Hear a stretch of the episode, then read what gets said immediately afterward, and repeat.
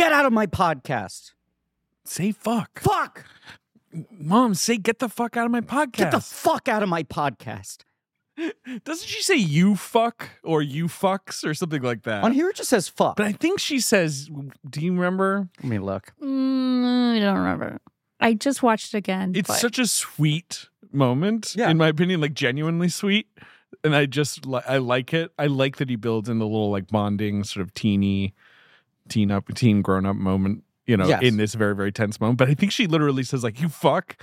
And you even see the robbers being like, huh? like, like with I- specific thing to say. I imagine we're going to talk about it a lot, but it still just defies logic that this movie was not designed for and built around Jodie Foster from the beginning. That is, it is so true. It, it- yes, it is. Yes, of course. You're like, yeah, of course. Like yeah. this feels like the movie that is like Jodie Foster in her 40s comes to Sony and says, "I want to do a thriller, pitch me something."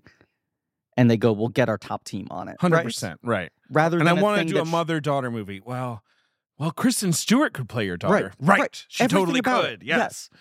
And instead, it's like, no, uh, we we brought her in a week, you know, into filming, two weeks into filming or whatever. two weeks into filming Yeah. and then yeah i mean everything about it is bizarre and i do think it sort of set a template for what felt like oh this is jodie foster's next phase that then went sort of died prematurely What about the flight plan? well, flight talk- plan was we'll the talk one About the, we'll, talk, we'll talk about all of this we got so much to talk about it's a normal episode we can just chill out we can be calm and no relaxed bits plan. no bits planned. we're just here we have a little like screen. Yeah. Bits planned zero. none day since bits the Studio 60 board with its blank. the count yeah nothing we're just I'm s- looking at a cork board Guys, Post Malone is the look, musical guest guys, next week. but- Solidarity Yeah. with the writers. And I Yes. know we have a writer. We with have a us writer tonight. with us, a Yes. great writer. And I, I think they should, you know, they should hold out for the best deal they can possibly They get. must. I miss Studio 60 every Oh. week. I miss those guys. I miss it. Well, and Uh, just what like- are all their names? Who I'm would they gonna have be- to. I'm gonna Google now. Who would they be uh, singing about the Russian coup? They're the oh, only. boy. They have the razor sharp wit to handle a sensitive situation. Tom like that. Jeter. Russian cuckoo, I think would be the name of the sketch. Russian cuckoo. Yeah. Wow. Rob Reiner hosting again. It'd be a game show somehow. One of my favorite things is Who that wants to rule Russia? in in Studio 60, Rob Reiner is the guest host of what episode. I'm like, Yeah. Rob Reiner. Yes.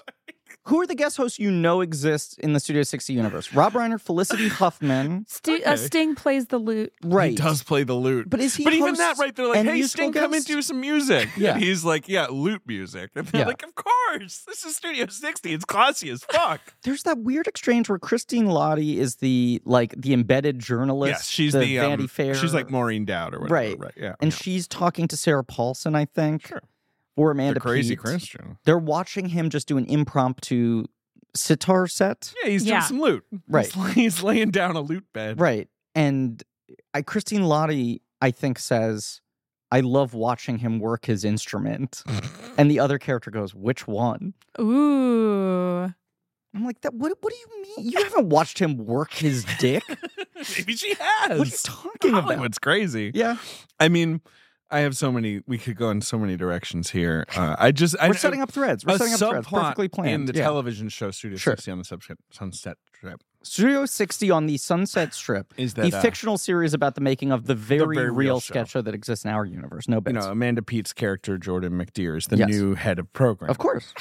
and her big thing is that she wants to have a show about the UN. Yes. She's like, I have a hit idea for a big drama. It's about the UN, Right. And fucking She's pitching fake West Wing, basically. right, and fucking Ta- uh, Steven Weber, the, Yeah. the like head of the network, Yeah. is like boring, and she's like, God, no one understands me, and I'm like, that would be so boring. A show Yes. about the UN. Bad. Every week they're like, well, we didn't get much done. Model UN's a better show. yeah, Because then it's like teens, Teens, and they're romance. awkward hooking up. Yeah. I do think that the Sting instrument episode is also the one where the old man is wandering the halls and then they find out that he was a blacklisted It's li- writer. and it's literally fucking Eli Wallach. It's Yes. the same plot as The Holiday. Yes. It's Eli Wallach in both stories. Yes. They aired around the same time. Yes. And it's I realized both. that. I guess it's in The Holiday, he's not blacklisted, and in this one, he is. Correct. It's- in The Holiday, he's just old. He's just old. Right. There's no there's no uh, sad history beyond that he's Right. old and cannot right. climb Father stairs. Time's getting ready to blacklist him. He's like, I remember these halls. I worked in this room. It's so like- Mm-hmm. They're wild. Like, Shut up, old man. And they're Yeah. like, oh, no, I figured out who you are this way, sir. right. And they let him live out. Yes. And I think it's also the Abbott and Costello episode. I think it's all one th- episode. The one where I fucking remember Nate it- Cordry gives his yes. parents an LP of who's on first. It- it The is. most- you should be put in jail. I have since watched the entire show.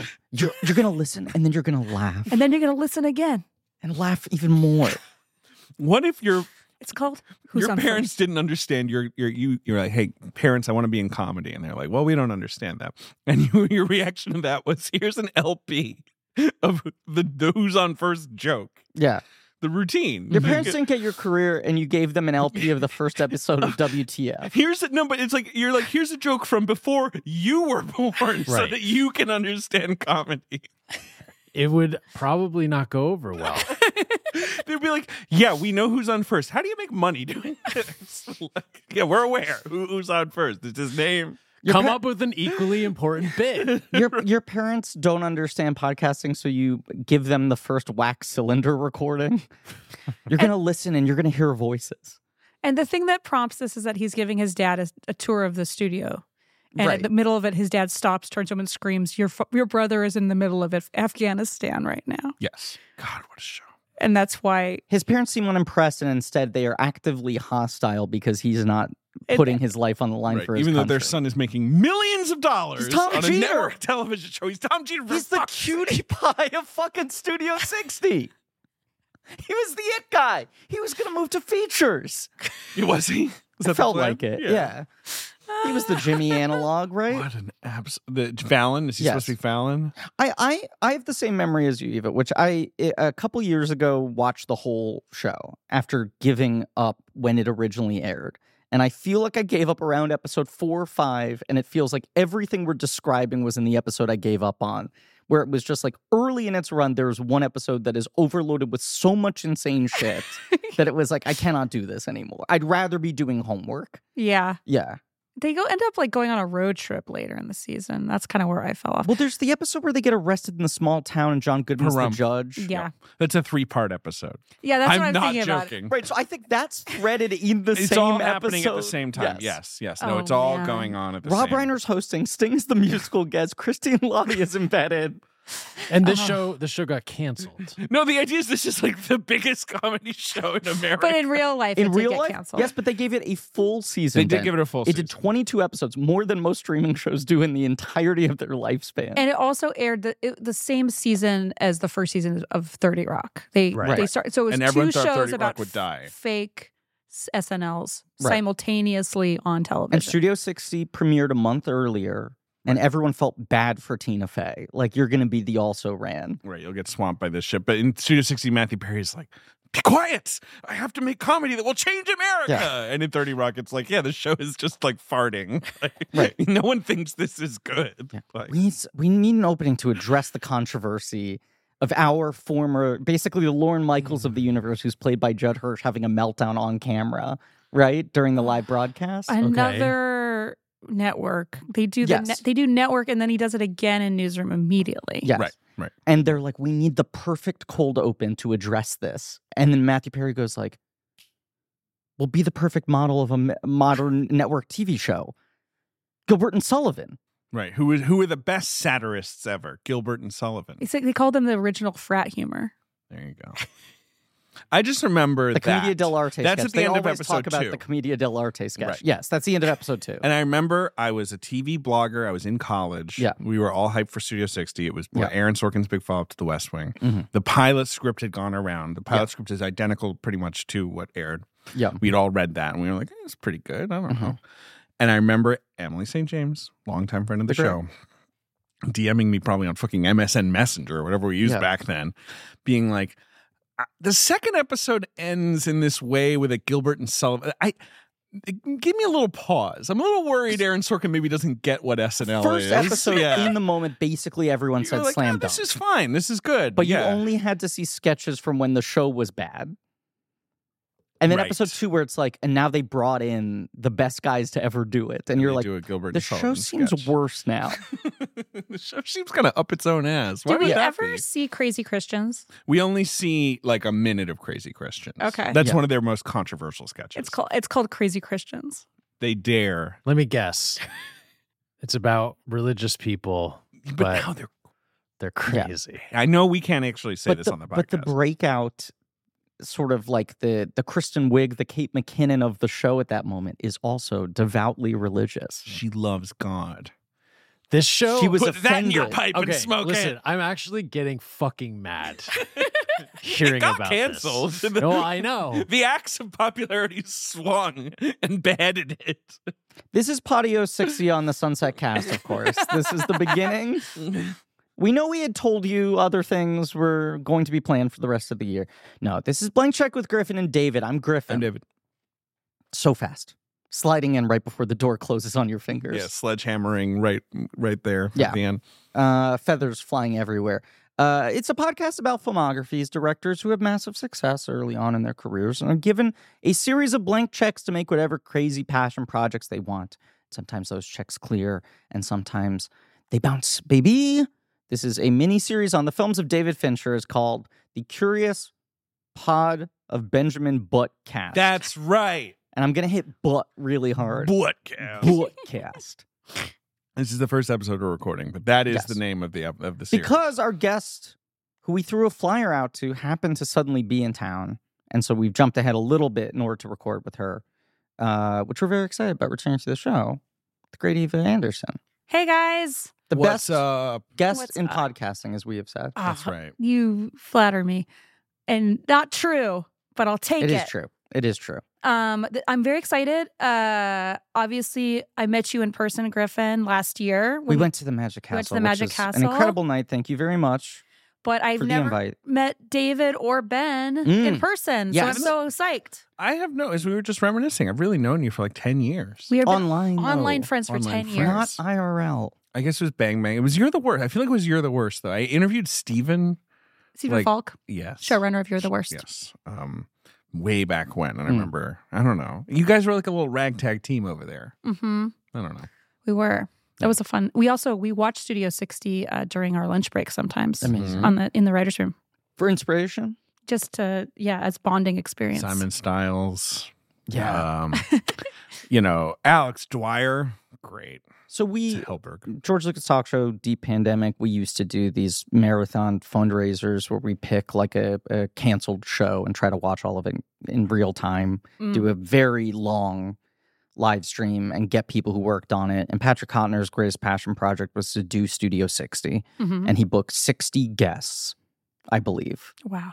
over the course of whatever like 22 hour whatever 20 hours because it was the, we did the whole fucking season but we had Nate Torrance on who was also one of the cast members in the fake Studio 60 Of course, he played. I'm going to look that up for you right now. A character. He was kind of the, I don't know, Horatio Sands of the show. uh yeah a little more frat Dylan boy- Killington. yeah but was he the sweetie Rob pie. Riggle? Oh, he was a Maybe. sweetie pie. he was a sweetie pie he was like Farley minus the partying Mm. minus the vices maybe What's Matthew Perry's character's name? Of course, Uh, as we all Matt Albee? know, his Matt- name is Matt Albee. Matt Albee. Yeah. And he, there's a very there's always been a very funny uh, It's Matt still- Albee Twitter. Yeah. And Yes. it is Still going. still maybe the best account on Twitter. I agree because it is just always like you know fucking um c- c- studio 60 would like to welcome chris licht or whatever you know like Right. the minute something happens to someone he's yes I think I know who does that. Do you guys know who does that? i do but I- i've yeah. forgotten who it is I think it's Seth Reese. Yeah. Yes, it's Seth Reese, writer at of least the it used to be menu. Yeah. right yes At least, yeah, he did at one point. Yes. Uh, but Nate Torrance, we had him on, and we were talking about this thing of like th- the people who were on the fake cast of that show, minus DL Hughley and Sarah Paulson, arguably, were all people who you like could have believed were in an SNL bubble where you're like, Helberg could have ended up on SNL if the Mhm. chips fell a different way. Cordry, perhaps. Yeah. So uh, Patrick was asking all of them this, and Nate Torrance was like, I literally I tested for both. Whoa. And it was that thing of like, is the better career move to go on SNL or go on Studio 60? That's crazy. Is the better career move to do the real thing or the fake thing that is the follow up from like the master writer of television. Isn't that a wild thing to think about being put in that position? to be auditioning for the thing and the parody of the thing Yeah. simultaneously. I don't remember if he got to make the choice or the choice was made for him, but it was like he he was very close to both at the same time. That's crazy. Yeah. This is not about Studio 60 on the Sunset Strip. though. Today we're talking about Panic Room, a movie that has nothing to do with Studio 60 on the Sunset Strip. Is there any Is there any connection? any There has to be Is- something. I feel like Anne Magnuson might have uh, made an appearance in Studio You know what? 60 or something I like, like that. to imagine in the universe of Studio 60 Anne Magnuson was like the Catherine O'Hara, where she was like technically a cast member but because of a writer strike she never did an episode or she quit yeah. before the episode actually aired or something. She- what? she- what, Did David? Gavin Pallone. No. No. Well, he produced G- Gilmore Girls. I don't know. He did TV. Dwight Yoakam's definitely been a musical guest on Studio 6. In, Yes. in, the, in the world. In the universe. As Raul. and he might have actually Wyukum as Raul. Will be The bus performing- driver? he might have been a guest slash host. In the Studio 60 universe, maybe Dwight Yoakam is the one who has a Chris Gaines and, and oh, he does. did like a, right, he did Raul was on set and then Yes. Dwight Oh, guys, Yoakam. I think they did a crazy twist where they had Yoakum host and they had Billy Bob be the musical guest that week. That's but what it as his Sling Blade character. yes. Like, and he actually was playing Sting's lute. like it was still Yeah. there. Yeah. Whatever and then and then Sting he had. ripped up a, a picture of uh, Louis Farrakhan live on TV. I don't know. How do know- I thread this? and I, Ben's gonna make fun of me. Yeah. And then we should talk about Panic Room. I think we're here to talk. When I was a kid, Mhm. Sting obviously was still famous, but he was fully in his like lute playing phase, Mm-hmm. right? Not, not only that, but He'd I think- become like full cornball. I feel like th- th- whatever the interview was where he mentioned that he practices tantric sex became the whole thing. It was like he just has sex with his wife. Right. He plays his like lute and world Right. music shit. Like He he, wears, become like, full cornball. incredibly thin linen shirts. And I was like, as a kid, I was like, why do I have to even? His name was Sting. Yeah, Why do I have to pay attention to this guy? right. You're, everyone around me mocks him for being pretentious.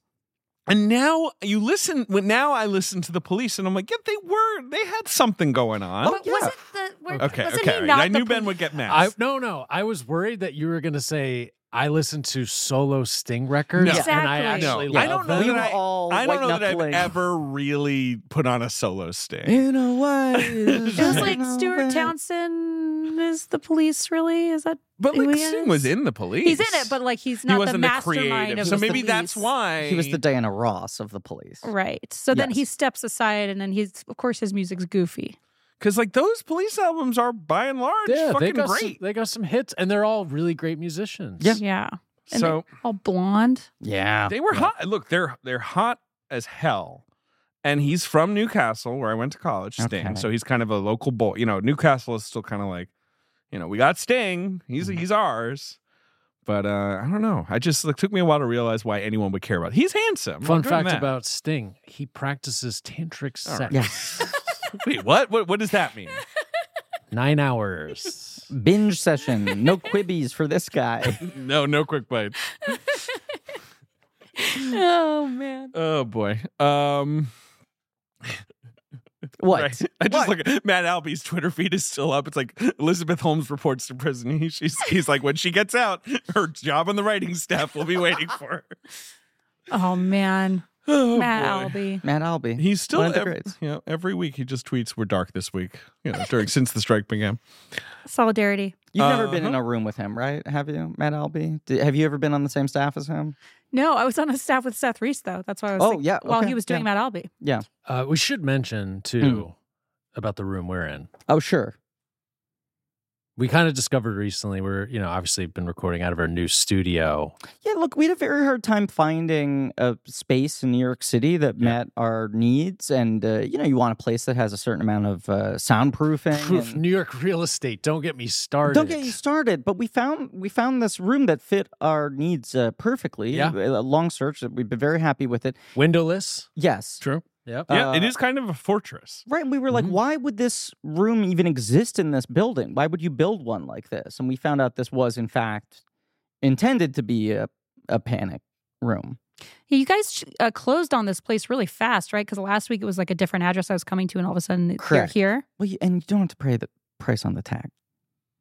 It's not Barney's. It's not Barney's mom. You don't have to pay the price on the tag. It's not Barney's mom. She says that with such confidence, and I'm like, "What do you know about Did you real scoot- estate?" Scoot by and say that. It's like a scoot by. She's line. scooting. Yeah, she's actually heavy on the scooting in that over. It's really good. yeah, Just business, you know, good business. for- razoring out of control. And also, that was the time was when f- the kids all had scooters all of a sudden. Razor. It was like, who gave them these things? My favorite thing about the Razor scooter was it was just like this kind of ingenious product, right? Where I like I just remember the first time you saw a kid scoot by on the street with one, you were just like, "What the fuck Right. is that?" How are they going that right? fast? And then the moment you see them fold it, and you're like, "Fuck!" It just like that incredible. Everyone buys one, right? And then, as often seems to be the case, the Razor company is like, "Fuck, we made a product that people only need to buy one time." And we Right. basically sold it to it's everyone. kind of who wants one. indestructible. Yeah, Right. right. Instant pot. And then they, yeah, it- the exact instant pot. They're thing. dead, right? They're like fully They're dead. bankrupt. They They're- sold all the instant pots, Right. and now they're like, "Shit." you They guys also want- got want venture more? capitalistic. Right, right. But But, they're- that's the problem. Like they make you expand the venture capital. But also, they were like, our product is so good that no one ever needs to buy a second one. So let's now branch into different products. And all the other products failed. "What else did they make?" They were like, oh, now we're making like a, a fucking tempura maker or whatever. I don't know. They just added all these The different. razor like- tempura maker. yeah. Yes. Razor was just like, how do we fucking iterate? And they were like, uh, lights in the handlebars. You're like, like a light on the front. They're like, no, the lights are on the side. Right, right. Great. Uh, lights in the wheels. Yeah, like they just cool. kept on adding more shit but they knew the part of it was like the design was so simple that you couldn't shocks they added shocks Um, I do remember shocks. Ben, did you have a razor scooter or a or something no. like it? No, I wasn't a friggin' dork. I guess you were also too old. It's that was really for like a ten year old. Yeah. when it Yeah. came out, Yeah. we were already teenagers. No, I remember seeing that. I remember seeing kids even trying to do tricks on it, and me and my friends would just fucking dunk on that's them. what the shocks were for like you know, where they try to like do a little 360 and like jump and land on it or Yeah. whatever. Not cool. Yeah. The least cool extreme sport of all time. It's like razor scooter, rollerblading, then BMX, skateboard, of course, obviously is Well, on little, top. little manhattan griffey nooms just having a peaceful little scoot you had a scooter. are you kidding me yeah. I live I live in fear of my daughter getting her first scooter. It's coming. We're getting close. She'll be scooting, razor but you know, one of those little kid scooters. sure Um. Okay. Uh. Panic room. What- What are we guys talking about? Sorry, we were talking about her scooting around while she says the barney's line Kristen Stewart is Scoot by. She- iconic in this film. She's so good. She's so good. Uh, You have the 2020 hindsight bias of like, I know course. she turns into a movie star and a good Yep. actor, yes but I remember liking her at the time absolutely and thinking like, oh, she's you know, she's a cut above a kid actor. And this was in the era of really annoying kid actors too. absolutely Yeah, yeah. but that's uh, it's another way in which you're like uh there this movie now 20 plus years on has this weird power of like watching young child star Kristen Stewart and being like she's one of the few who has gotten to have a Jodie Foster type career. Right. Jodie Foster always one of the few that people cite as like perfect transition, Mm-hmm. right? Yeah, and weirdly, her transition was Twilight, right? Where she went from like teen to adult, like over those movies. Yeah, and then she comes out the other side of it and is like, "I'm using my clout to like get interesting movies made and work with, with interesting auteurs." And yeah, Yeah, yeah. I mean, I love her. She's one of my abs- absolute favorites yes, now. no, I remember. Unsurprisingly, this was like eh, twelve-year-old Griffin Newman seeing this movie, massive crush on her. Oh, for sure. Oh, yes. Yeah. She's cool as hell. yes. Uh, and then in the time between that and when Twilight comes out, and people would be like, "Yo, like, who's your big movie star crush?" I'd be like, "Kristen Stewart," and they'd be like, "Who?" And I'd be like, "The girl from Panic Room." Uh-huh. So is that why you were a big Zathura fan? Correct. Because she's in Zathura. In the land of women. yeah, you were a huge In the Land of Women fan. I wouldn't say huge, but I owned it. I saw that movie because Adam Brody was in it. I And I, saw was it like 'cause enough she of was an in it. OC Yes. super fan that I was Yeah. like, I see anything that he's in. Yeah. Into the Wild, that was a performance that kind of drove me insane. Uh, she's she's good in that movie. I mean, insane in this fact that But you had uh, a crush on her. yeah. Okay. Yeah. Um, Kristen Stewart, love her. Um, she is in Panic Room. This is the film Panic Room. mhm, It is the fifth film in David Fincher's career. It's his follow up to Fight Club, yes, and I feel like it's a very conscious response to Fight Club. yes, which people forget was a flop. was a moderate flop. Mhm. and he's just like, I'm scaling all my ambition back, but also some, you know, I am scaling it up in that I'm constraining myself, Yes. but I'm I- making a very simple thriller. It's true. Like I was, um, I just watched Fight Club again for You Doughboys, did Fight Club on the Doughboys. That's right. and it's interesting because of like one of the uh, maybe problems. I don't know what you guys said about Fight Club, but maybe one argument one could be had. It was just like it, Fight Club's about too much stuff. Yeah. it's about everything. it's right. It's like let's encompass the feelings of an entire generation and also American society and like, masculinity where it's all pointing. It's, right. It's Gen X's howl. yeah and then panic room is kind of not about anything Panic it's Room is about like wouldn't nothing. it wouldn't it suck if this happened?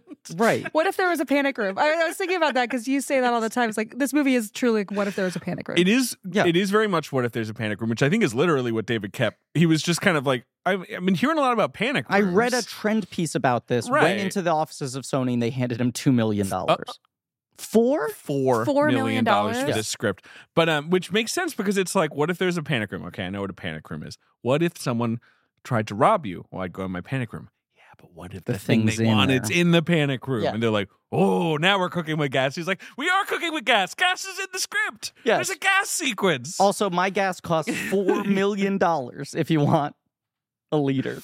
i remember the the trailer when he holds up the the thing we want is in the room Yeah. being absolutely just killer yes. I, this is eh, as as a, a big movie nerd kid that would just like obsessively read every fucking dork website I could and thought I was ahead of the curve and knew every movie that was in the pipeline. And and by this age when this movie comes out, I guess I'm 13, uh would sit in the theater and the trailer would come up and in the first 5 seconds I turned to my friend and be like, "No, this is that movie." You know? Like even if I was seeing a trailer for the first time, I've read about this. It's this actor in this thing. I remember this movie somehow completely passing by me. Oh really? The trailer coming up, going like, "What is this?" Mm.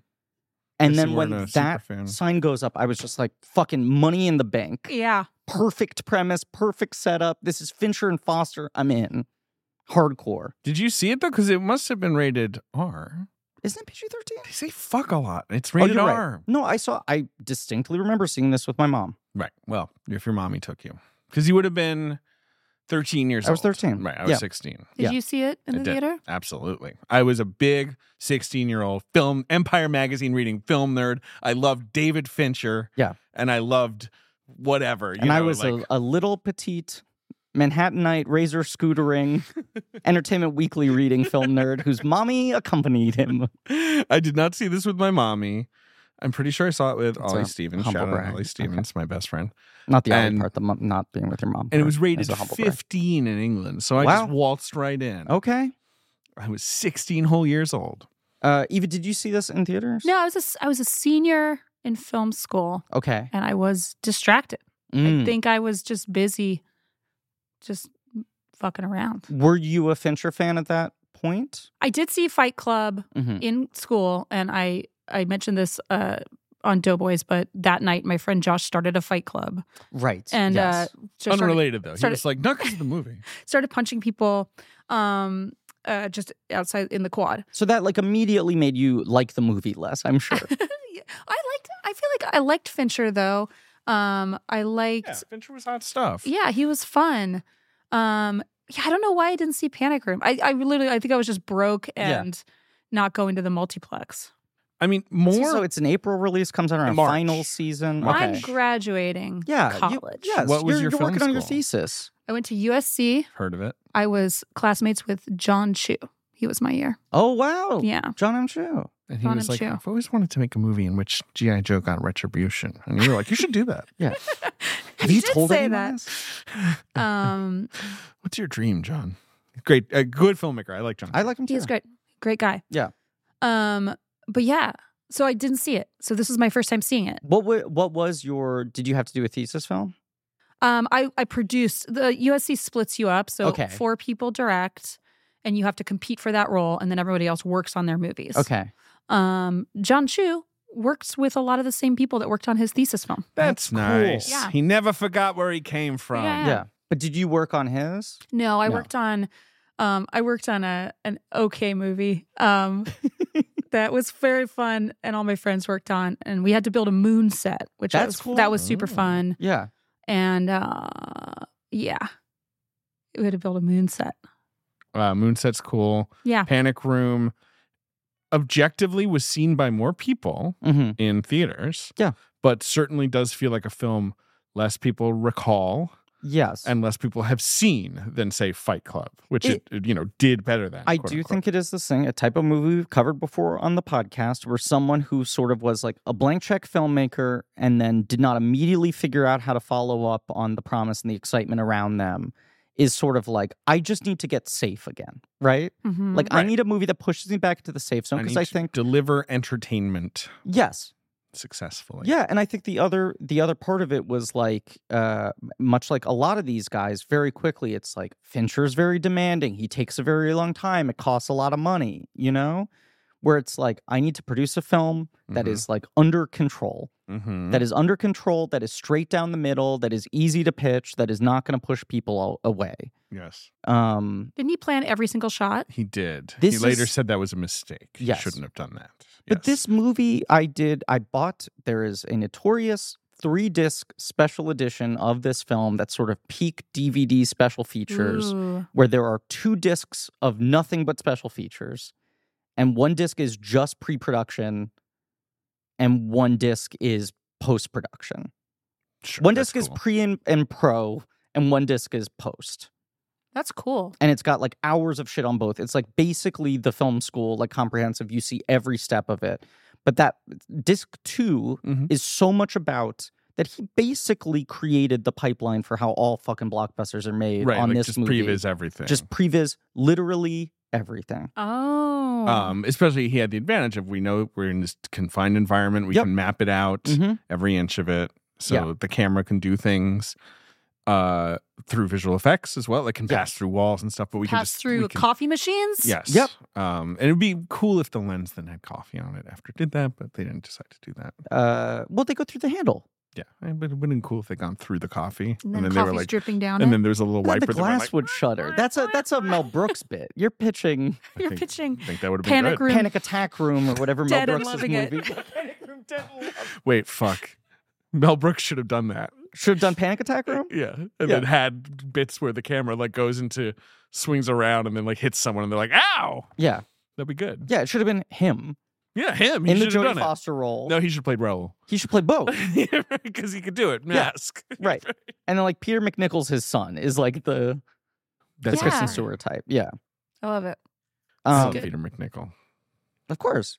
Okay. Wait, what was I saying here? Uh, don't the pre- know. the Oh, the previous thing. prevising, yeah. Oh, I think the main storyboard artist on this film was Peter Ramsey, who then goes on to direct Rise of the Guardians and the first Spider Verse. Oh, wow. And so I Okay. was just watching 45 minutes of him talking over a sort of split screen. Do you remember when the big thing they thought was the future of DVDs was the angle button?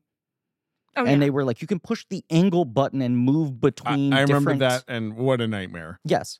And now, like, my modern remote does not even have a way to access it. And the screen basically broke and was just like, we're showing you everything at the same time. You cannot toggle between these things. Um, but it was like the 40 minutes of footage that was the dailies from the movie in one screen and the previs in the other oh, cool. with Peter Ramsey talking through it. Right. And it's like there were things we would find. Uh, I mean, we're going out of order here. Um, I, I'll save this tidbit. There were things we'd find that we couldn't execute as planned, but basically every day, everyone had already prepped everything based on the footage, Right. where he was just like, "Do exactly this," and we would just try to do that. Right. And that was his whole thought was, "I can just make this whole movie in advance, and then everyone just knows what to do." Yeah. Um, and it basically worked, but it also kind of broke his brain. And I, you know, he d- he doesn't make a movie for five years after this. Yeah. And in this early phase of his career, that's the longest break he takes. Right. Like 'Cause- after Gone Girl, obviously, he would take six years to make Mank. That's like the n- you know- you know what I mean. Like yeah, this is three years this is after Fight Club. Right. It's like Alien 3, and then three years later, Seven, and then two years later, The Game, and then two years later, Fight Club, three years later, Yeah. Panic. Room. You know, he made movies at a pretty impressive clip. Yeah, And then he takes a long break between this and Zodiac. Now, I think Zodiac was also an involved film. and there's also I, we they will, had to make uh, San Francisco in a computer, on basically. our Zodiac episode we'll talk about in between the two. There are a lot of almost projects. Mission Impossible Three being the biggest one that he was Um, supposed to do for a while. Right. Right. Yeah. Um, and and mm, would have made a ton of sense doing that. yeah, well. Um, but I, do- I, thi- I think this movie was tough for him to make. Oh yeah, Yeah. And- Well, and also right, w- uh, the the Jodie Foster, all the circumstances, the production of this movie was kind of insane. it's the fucking rabbit's foot thing. Yeah. Oh, I, I'll, I'll not make something like Fight Club. I'll make a, a, a tight Hitchcockian thriller set in one location, and then like the monkey's paw is like Nicole Kidman will break her fucking Right. knee, and like Jodie Foster will get pregnant. You know, like all this stuff's gonna It's happen. to you. actually the opposite of a rabbit's foot. yeah, whatever. I forgot what the animal's hand the was. Hmm. rabbit's toe curls. Yeah, and then you win a million dollars. That's what a rabbit's foot does. Mm-hmm. Why is a rabbit's foot lucky? I feel like if anyone would know the answer to this, it would be you, Eva. I don't know. Fuck. Oh, I thought you were going to say or it would be a rabbit.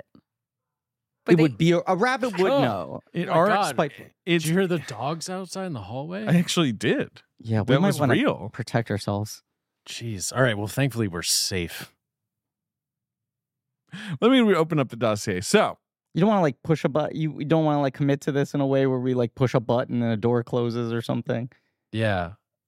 Okay. Do you want to do that? I mean, I think we should. I'm, I'm pretty scared by that one isolated dog bark. I'm looking at that bit clock. Great, David, open the dossier. So, one thing that we're going to do on almost every one of these David Fincher episodes Okay. is we're going to talk about the many projects he attached himself to Yes. after his last big movie. Uh-huh. Uh, so, after Fight Club, um, David Fincher was initially going to make a movie called The Night Watchman. Cool. Cool. Yeah. We love it's nighttime, Mhm. mysterious. Yeah. Tick tick. Watchman looks for things. Yeah. What is a movie if not seeing things? Mhm. This thing's writes itself. Sure. It was written by James Elroy. It was an original script written by James Elroy. That's kind of cool. Um, it was a murder mystery set in a post O.J. Simpson L.A. with elements of Unforgiven and The Verdict, with strong roles for a cop investigating the murder and the murderer. What does post OJ Simpson LA mean? I don't Does know. it mean he's dead? Yeah, finally, we've gotten rid of him. the movie begins with him being buried. His reign of terror They're is using over. OJ Simpson like a natural disaster I- Yeah. In, in the wake of 9 11. in the wake of OJ Simpson. Yeah. I assume it's just kind of yeah. It's like who He's killed knows? everyone in LA Yeah. himself. Uh, this I imagine is one of those scripts that you can probably like find, right? Okay, like, you know, sure, Right? yeah, It's like yeah. those like hot scripts that never got made. They're they're Mhm. floating around. Uh, so I, I think Keanu Reeves was initially supposed to be the star of this. Fincher Sort of post- and Keanu have circled each flirted. other a lot on several different things and have never actually pulled it off, which would be interesting to see happen now. It means, sorry guys, what that means is a character would like to be racist but can't. Right. Right. That's that's what post OJ Simpson LA means. Oh, you can't say anything anymore. You can't say anything That's like anymore. I'm sure James Look. Elroy had had that conversation in his circles. Elements of Unforgiven and the verdict does suggest that yes, this Night Watchman might have a few things to say that are Sure, a little on sure, PC, Sure, right? Perhaps that's why it doesn't get.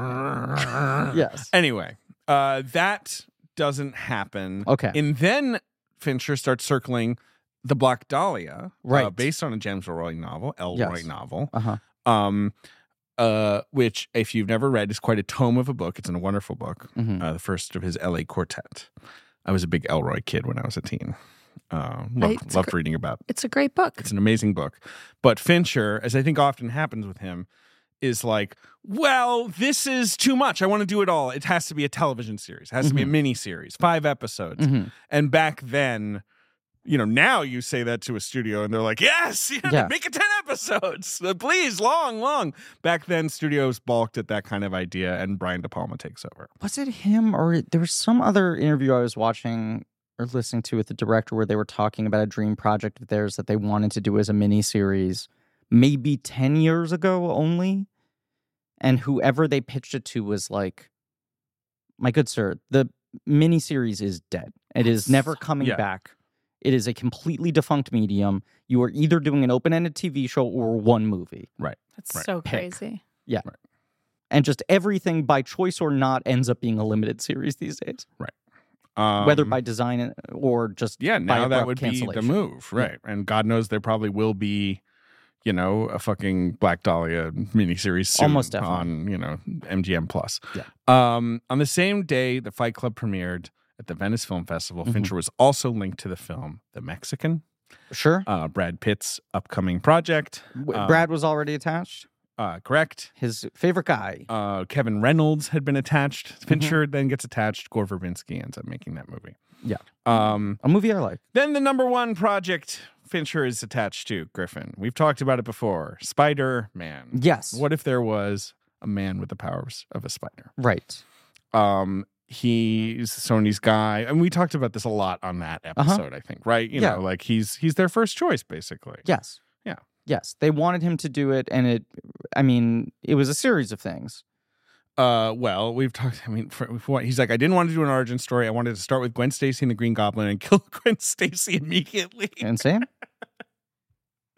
Uh, I wanted to do a ten minute title sequence that looked like a music video uh, slash opera. Uh, I don't know. I mean, he had all kinds of ideas. They eventually it doesn't work out. yeah, Uh, he also wanted to do something called Passengers, which I think eventually was made into a movie. but not was not Passengers the movie. That's not the Chris Pratt movie. No. No, but it's one with like it's sort of invasion of the body snatchers where they like aliens invade your brain. Maybe that never did get made. Okay. I don't know. Uh, and then um, he was also linked to Catch Me If You Can, which Spielberg makes. Right. Uh, Confessions of a Dangerous Mind, Uh-huh. which George Clooney eventually makes. He uh, Yeah. Fincher was going to make it with Mike Myers Yes. Right. Right. I Mm. Kinda remember cool. that being announced. and a submarine drama written by David Ayer called Squids, which is another of those like never got made movies. Yes. Uh, David Ayer loved to write movies about, you know, soldiers. Right. um, and something called Pathfinder, a John Patrick Shanley script. That's not the thing that ends up being made with Michael Fassbender, is it? No, I don't think so. That was a movie, right? There was like Oh some. I don't know. It does sound like a movie. No, because yeah, that's like a sort of uh vintage epic, a period. Right. Right. This is not Do you vintage. guys know who's a really weird Twitter follow? Who? John Patrick Shanley Oh yeah, Get- what's he up to? on it, posting weird selfies. I have such doubts. just kind of vaguely horny stuff. He is one of those guys where I am never ready for what his voice sounds like. Oh, Oh I- really? Is he it's, like it's kind "Hello, of raspy and yeah, it's- I- it's- I'm- I am the Shanley Batman." over here. did you see the the pandemic movie? Griffin saw that like after having surgery You while saw, Mountain you- Time. You, saw Wild Mountain Time. Yeah, yes, I was recovering from uh, uh, having organs taken out, and I watched it like hopped up on goofballs. Did you think you dreamed the ending? I I texted David in real time, and I went, I don't know what people are talking about. This movie makes perfect sense. He thinks he's Uh-oh. a bee. Yep, uh huh. That's the twist of that movie is that he identifies as a bee Did you know that, David? yeah, I, I did know that. I was Yes, know texting it about to the David hot ending in of real Wild time and Mountain sending him videos, and I was like, this is good. yeah, you were like, good, normal. It's where I Right. kind of where I expected it to go. And I was like, maybe it's the drugs, maybe it's not. I'm just People having like a that perfect movie. experience. certainly it had its fans. It did. yeah, like it had its sort of like people like, no, no, no, no, no. It's it's gonna go crazy. you I know? believe I am a bee. my takeaway from it, and this was what I was texting David as Yeah. I was watching it, is that like I could see that killing on stage. Oh yeah, absolutely. right. And you watch the way it works as a movie, and you can feel the actors basically holding for laughs. Uh huh. But in an ecosystem where there is not that energy of the laughs coming, and there are just dead silences in between, in what's shot like a drama, I it is believe I am a incredibly bee. off putting. Yes. But then you Kaiser Sose back through the movie, and he's been acting like a bee the whole whole movie. time. Yeah, that's the weird part. is You're like, oh, he was a bee the whole time. But wait, But how don't- do you mean he was acting like a bee? Like he was going buzz. there was a weird honey thing. Yeah. But isn't there also a thing where there's sort of like there's like a, uh, a red herring where people talk about her as if she's like a cat or something? she's a swan, She's a swan, Yeah. right? but he is a bee. Right, and she's like everyone thinks I'm like a swan. He's like, yeah, no, I'm straight up a bee. Um. Yes. It's a weird movie, Ben. Ten It out of 10. sounds like a weird. Also, movie. Christopher Walken is Irish in it. Yeah, Oh, that's fun. Yeah. and if you can't imagine an Irish accent on top of Christopher Walken's voice, that's what it sounds like. it sounds like you not being able to imagine it in real time. it's like two audio tracks playing. In, Uh, Yes. In different ears. It's one speaker of each. Okay. Uh, the final thing he was. Uh, there's also a movie. This is another one of those never made Mhm. things. They fight alone. Uh, uh, which Sure. is like an American soldier in the Philippines. It's like a true story thing where he like builds a guerrilla movement during World War II Yeah. and fights it. And that was going to be a Brad Pitt Fincher movie. Yeah. Oh. No, look, unsurprisingly, a lot of these things, and, and we'll talk about this in all these episodes, are like the hottest scripts that go around Hollywood, the biggest stars and directors attach themselves to. And Fincher is just always a guy where there's so much excitement about him, even when his career is uh, on a, on a Everyone want to work, wants to comparative work with him. down Right. he usually takes a moment and you know has a dance with any kind of really buzzy script but it almost always comes down to him being like they're not going to let me make this the way i want to Um, i don't he- Right. he's very pragmatic about like i can It just won't work, see this right. isn't going to work He, after Alien 3, he always had the spider sense. That's Yes. my question. Like, why after Alien 3 would he even consider doing a franchise? Yeah, I, th- I do think, right. I, I mean, I guess he had enough juice that he thought, like, I'll, and Sony loved him. Fine, I'll go in there and pitch. Like, all right, right minute one, Gwen Stacy strangled to death or whatever. And they were like, no, thank you. well, It's also like to their credit and you look at them ultimately hiring Raimi and really letting him go off i do think they were like we need to do like tim burton Right. batman we need to have franchises someone were less precious. this back needs to then. have a Right. very specific voice behind it because it was i mean cameron him ultimately Raimi. who was the other person i always forget McG. No, I don't know. i don't know there was one other person who was Yeah, sure. similarly kind of auteurist Big names. Yes. Yeah. they No, wanted it's true. someone to actually have a take Um, Like, uh, singer? what a genius But The man sure, had kind takes. of, right? no no, but it was His yeah yeah, no, X-Men? yes No, when they hired Brian Singer for X Men, it was like, what Radical. are you ta- That guy would never do a comic book movie. Like Yes. Usual Suspects, one of the coolest movies of the '90s. Like, Right. fuck off. Like, yeah. Um, but then you know, and then it was the beginning of the now insidious. Like, no, you don't understand. Like, the comic book is about real issues. A trauma, baby. Right. Yeah. You know. And back then, I was like, finally, someone's saying this. And now, when someone starts saying this, I'm like, can you just shut the fuck up? Yeah. David Kep, Mhm. uh, UW Madison uh, alumnus, as our UW Madison alumnus researcher JJ loves to point out, okay um, toured uh, four story brownstone in New York in 1999 and it had a panic room in it. Oh, he actually saw one. It wasn't Yes. just a, he read an article. And then, of course, he's like, oh, I've heard of these things. Now, And was he's it- like, hmm, was gives it me an idea for a actually movie a brownstone or was it called a town Secret stone? Window. Damn, just need to get that joke. sorry Uh, he just says, he I- says brownstone. we stepped on each other's jokes It's okay. I don't know. i They're- like the They were town- both good. i like the townstone line in this movie I do too. yeah Well, I mean, we'll talk about it. sure The whole opening sequence is brilliant. Yeah. Um, and uh, in the first draft, he never wanted to leave the house at all. They do briefly sort of show you the outside of the home in this movie. you start obviously. on the block yes, Yes. um, right. But you know, you'd never really leave this block. No. Right? Yeah. uh, yeah, and uh, and then you know his next idea is like, who would buy such a place? And Mhm. he's like, yeah, she should be recently divorced. She should be kind of on tilt, like Mhm. you know, sort of making maybe somewhat unreasonable choices and Sure. flush with money that's not really hers or you know Yeah. like that you know she doesn't really care about right? Right. like she has this money but she doesn't actually want to like you know, Right. I and, and from that inception, you're coming up with a character who, on paper, is kind of like a classic Hitchcock ingenue. Right. Right.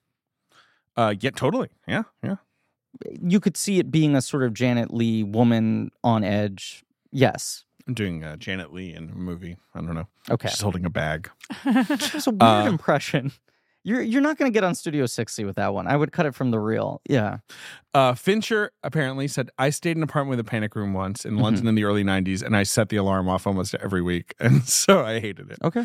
Um, but he loved the idea of right rather than Fight Club, which had hundred locations, a Mhm. million different setups or whatever. He's like one location. What a great thing for me to do. Yeah. Um, and uh, he was going through divorce. hmm Uh, or no, he was past his divorce at this point, but he'd gone through a very big divorce with uh, Danya Fiorentino, hmm and he said he wanted to make the movie about divorce, like the idea of like here I am in this empty fucking house Sure. with like plaster falling on my head, right? And like just like that sort of like m- environment mood thing, like post divorce yeah. mindset. and he, of course, hires the most obvious choice at that moment, post-divorce Nicole Kidman. It's true. I don't know why I said Nicole. yeah. Nicole Kidman. She fucked up her Nicole. She'd taken that awesome picture outside of the divorce court where she's all Yes. feeling Mm. herself. Mm-hmm. And and then she walked straight from that to a meeting with David Fincher. Um, so yeah, Nicole Kidman, I mean, she's for real uh at this moment, right? Like she's she wins an Oscar this year, in fact, Yes. for the hours. Yes. But she's coming off of Moulin Rouge. The whole thing with her knee was that Yeah. she had actually injured it making Moulin Rouge and not known. Right. And sort of danced through it Right. and it had never healed. Uh and then she re-injures her knee. Um making uh 19 days into this shoot. She was running up and down the stairs. But you hear him talk about uh, in in everything uh, about the making of this film, the development of this film, that he like really built it around the idea of Kidman as the classic sort of like somewhat cold, inscrutable Totally. Hitchcock woman. Yeah. this very glamorous woman, a woman who is w- in way over her head um, in this kind of situation. And originally it was announced as Nicole Kidman and Hayden Pantier. Yes. And then they switch over to Kristen Stewart while it is still Nicole Kidman. Yes. But the whole conception was like her daughter is radically different. That from was the her. idea. Mm. She has this tomboy daughter. Right. Right. And she's this glamorous, you know, divorcee. Right. And then when they cast Jodie, it's like, okay, so you have this daughter who's kind of exactly your Kind of energy. perfect Jodie Foster type. It's you, but little. So they also had to throw out 19 days of shoot. Uh, That's y- crazy. I, or at least probably most of it, right? I mean, I guess the stuff without Nicole maybe they could keep, but uh, I don't yeah, know. You know, And then they they wouldn't let him shut down. So they, they start filming, they identify in doing some action sequence. She thinks she fucks up her leg. In fact, she re injures she has a fracture. in her Right. knee. Yes. and there's just no way around this. Uh, he wanted to shut the movie down to Yes. rejigger it. They basically, I mean, the, the numbers I saw, there was some sort of calculation of like, if they had shut the movie down and just never f- started filming again, they would have made $3 million off the insurance. profit. Right. what yeah. if they gave her a Jimmy Stewart wheelchair leg? That would be bold. incredible. It's like, Yes. not only is this set in one house. yes. but she can't even climb the damn. I guess you just keep going to that elevator Yeah. every time. You know, she would have to elevate herself up But and also, down. he's built this set. He's done his Hmm. Yes. classic Fincher. Every single gag needs to be tested for like two weeks before we film it. I mean, so much of this crazy DVD set is him just giving notes back on like the fucking rubber uh, Dwight Yoakam fingers hitting the floor, not looking right. You oh, know, wow. like shit like that, where everything is like so precisely worked out. He's done this fucking previs thing to the nines, and now suddenly it's like your actress can't move, and he's like, well, untenable. I'm not rethinking the entire movie around her not Right. being able to move around. Right. Um, he goes to them and says, We need to shut down and look for a new actress. And as you said, it was $3 million in profit if they just cut their losses and Right. shut the movie down. If they let him take a break, Yes. continue renting the studio space, keeping everyone on hold while he Yes. rejiggered it, it cost an additional Ten million Ten. dollars extra to the right. budget. So they were like, you just have to keep shooting as much with the robbers as you can, Right. While we figure out the actress problem. Ooh, okay. This, this It's a nightmare. This builds into a theory I have about the A movie. nightmare. Okay. But okay. s- he's just barreling ahead. Jodie Foster is supposed to make Flora Plum, which Yes. is one of her grand passion project movies that never got made. Her circus movie. She was pushing uphill for so fucking long. She had Russell Crowe, and then Yes. Russell Crowe hurt himself Yes. making it or whatever, preparing for it. And Yeah. so it shuts down. She was supposed to be in the game. In the Sean Penn part, Would have been so cool. yes. It's not Oh, that Sean man. Penn isn't fun in the game. He's kind of fun in the game. But like loved Fincher, and had she was wanted to work with him. she had talked to him about Mank, which is like Right. already a thing. Yes. Like they, they have Whoa. Mank. I assume for the Amanda Seyfried for Marion Crane, you know. Sure. Yeah. Oh. You know, yeah. like you know, Marion back Davies? then, Marion Davies, not Yeah. Marion Crane. Marion Crane's from Psycho. Um, but like, right, you know, so like they were, yes, they were, they had circled each other before. Yeah. and so they bring her in. but it was a thing where it's like, here's the pitch. If you want to do this, you start filming in two days. Um, right. And, you know, Fincher says, like, you know, obviously the the plus is you're getting Jodie Foster. You're getting Yeah. a double Academy Award winner. Mhm. who's Still pretty hot at this point, I feel like Yeah. career wise, Yes. right? Yeah. Also, is you have to be like Jody, can you get tank top ready? She's like already tank top ready. I'm I was I'm tank born top fucking I'm tank top tank top ready. ready. year round. She's come Um, off a bit of a, a yeah, little she bit of a done gap. Anna and the King, but Right. before that, contact. It's Contact and, And- The King, and- and, then it's three years until this and Ultra Boys in the same year. We're What's Ultra the Boys. brave one? Uh, the Brave That's One's 07. seven. Okay. That's sort of her s- this run post Panic Room of This is her Flinty era. It's Right. this flight plan, uh, Inside Inside, Man, Man. and the Brave One, where she Right. plays like Flinty people. and she's doing sort of like high thread count thrillers. right, Mhm. right, yes, right, right, right. adult thrillers. um and uh yeah as fincher puts it you know you're you're you, you know nicole kidman grace kelly Yeah. glamour physicality with jodie foster he says it's all about what happens in her eyes Yeah. um you know she's nobody's fucking pet she's nobody's trophy wife like she's a Right. different she doesn't make as much sense it's true as like the divorcee of an older guy who's rich right who's kind of like been a you know cast aside Yeah, you immediately are like huge questions about this relationship from Right. scene one. You're like, what? with Nicole Who? Kidman. You get it's like, oh, it's some asshole who's like, oh, you're 35, I'm Traded in marrying for a newer model, model Right, kind of yeah, thing. yeah, yeah. Yeah, Right. you're like, did she just? What was this marriage like? I mean, my internal canon did in- she leave him? It feels like she left him. in my head Because he was cheating on her or whatever, right? Right. Yeah. in my head it's like they met when they were young But he's not. He's like 20 years older than her. when they were younger let's say Sure. right? Right, right, right. Maybe not 20, but he's well, he's way older than her.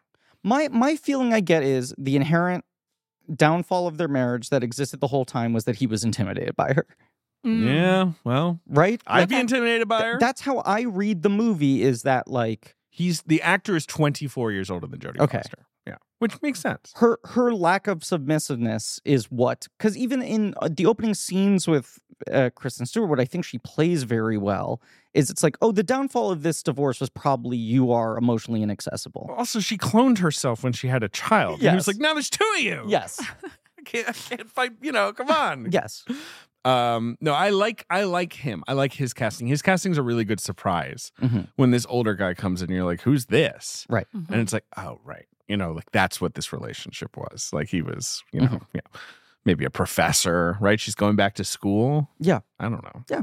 but he's rich so he's a professor on the side if he's anything No, he's a pharmaceutical guy. right he's- Right. he's- That's how he's they like- say he has his right, money. right right right They recognize his name. I think it's old He's like, she- family. she's married to Merck. He's a sackler. Yeah, it's just, he's, a- an old he's a sackler. fucking sackler Yeah.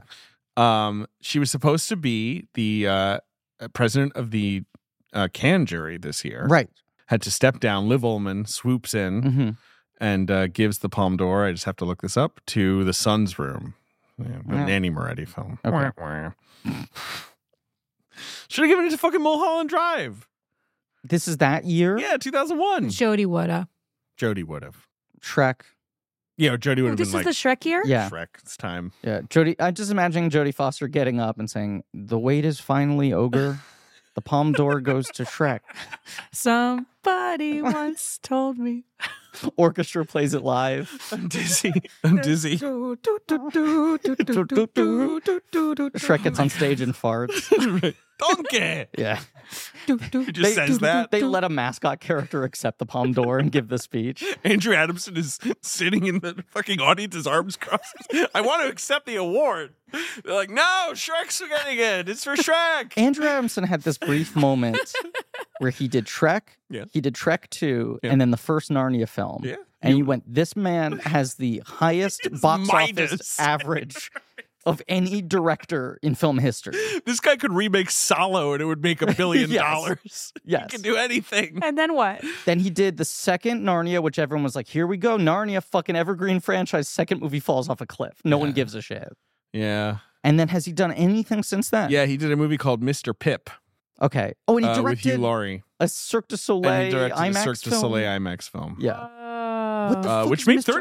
$34 million at the box office. Hey. Not bad for a Cirque du Soleil movie. Adamson's got the touch. Uh, Mr. Pip appears to be, uh, I don't know, Hugh Laurie. He's grumpy. What do you want from me? I don't know. Um, panic room. So she steps down. She has Mhm. nine days to prep. Yeah. Um, the other thing, she starts filming it right as Hannibal comes out. Mm, Jodie Foster had famously to turn down yes. fifteen million dollars to be in Hannibal because Yeah. she thought it was, and I quote, "gross." Yeah.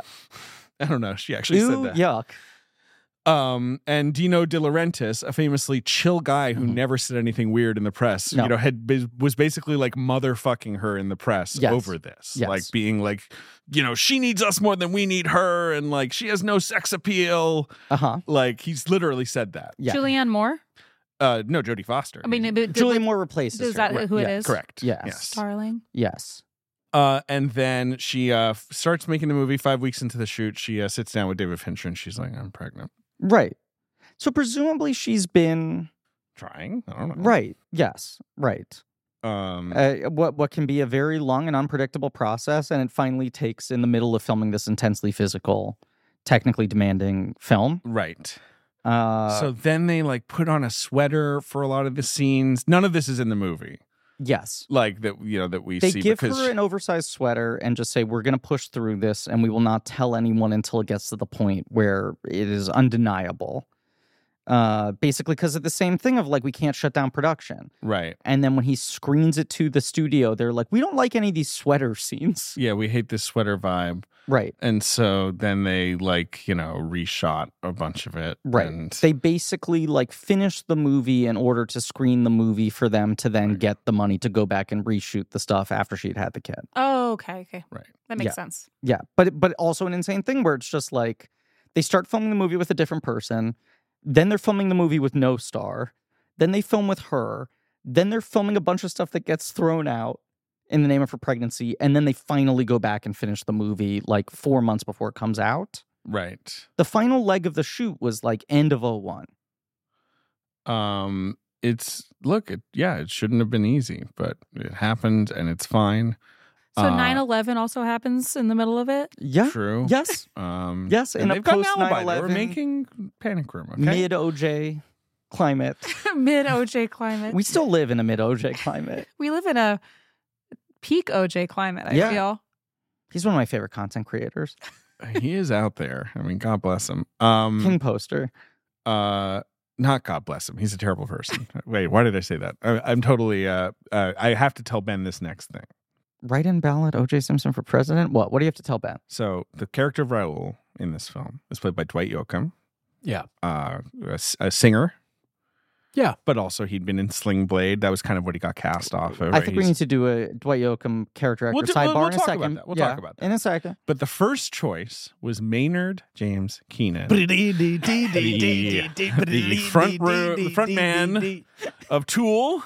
I actually saw this. Uh, I figured you might have. Uh, He was busy working with a Perfect Circle at this point. Mhm. Oh His follow up because that Perfect Circle was kind of like a super group, right? It was like him and who was the other big guy? Like James Iha from Smashing Pumpkins and stuff. You know, it was like Okay. cast offs from other whatever hard rock bands. So Yeah. Raul had to be a rock star in this concept. I guess he's just like I just want a sort of like weird singer freak with kind of glassy eyes. like is It- the Lee, vibe I Flea was on a veil. It, it is funny how often he puts one musician in his movies, right? But like the Meatloaf, Justin Timberlake, Dwight Yoakam. Oh yeah. I mean, if you've got the access, you got the Rolodex, why not? But like, is that guy in any movies? Maynard Keenan? Like, No, but he had done videos for him. no, I know. Right, and that's the he's- other thing. He's I guess- sort of spooky looking. I guess part of it is just like a decade of Fincher working with musical artists on music videos, and he must have had some takeaway of maybe sometimes they're easier to direct than actors because they don't come in with pesky ideas or something. and also sometimes you'd be like, this guy's a star. right, right, right. This guy's just playing well on camera. You'd be like, Dave Grohl. I bet he's funny and he's down for anything. Yeah, um, Dave Grohl, DTA. uh, Ben O'Toole guy. Yeah. Yeah, Yeah. Big time in high school. really. Yep. So I, they passed me by. I don't know much about Tool. No. I know of them, obviously. Moody, intense, heavy. They're called Tool. They're called Tool. Eva, you a Tool gal? no. obviously, I love Tool Time with Tim Taylor. Yeah, I was Um, gonna say I'm a tool man. Yeah. when I- it comes to Tim. I know they're cool. Um, are they cool? Tool? I think so. They didn't they have a video where there's like a weird little head that goes fast. I mean, that sounds fucking great. yeah, that sounds about right. Yeah. Uh, I'm seeing here Keenan um, made not Keenan from Keenan Kel, Mm, Keenan from lead singer Tool. Keenan. Sure. Right. Made a cameo in an episode of Comedy Bang Bang Whoa. as a fictional punk musician named Barf Edwards. Oh man. good. was that after you'd left? Or Yeah, how- it must like, have been. yeah. It was do you know what season that is? Does it say? Uh, it does not. Okay. I, I- I don't I don't think I was there for Barf Edwards. Barf Edwards. Is, That's it's really funny. Objectively funny. name. Uh, um, another thing I read, hmm it sort of reminds me of the uh, Lane May ecosystem of the film quote that we bring up a lot that was established in our uh, swing shift episode. But uh, after all this crazy stop and start production, uh, they finally get the movie done, right?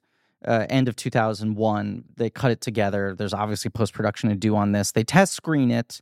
Uh, the audience like hates the ending Yes. because they feel too sympathetic for Forrest Whitaker right. and they feel bad for him. Right. And he goes to Sony and he's like, we need to reshoot the ending and give him a less harsh ending or a less sad ending, let's Right. say. Right. And they were like, we are not letting you rebuild this fucking set Yeah, again. like, get the hell out of It here. is So they just not find happening. alternate takes where he looks less bummed out, right? what I maybe my interpretation of this was wrong.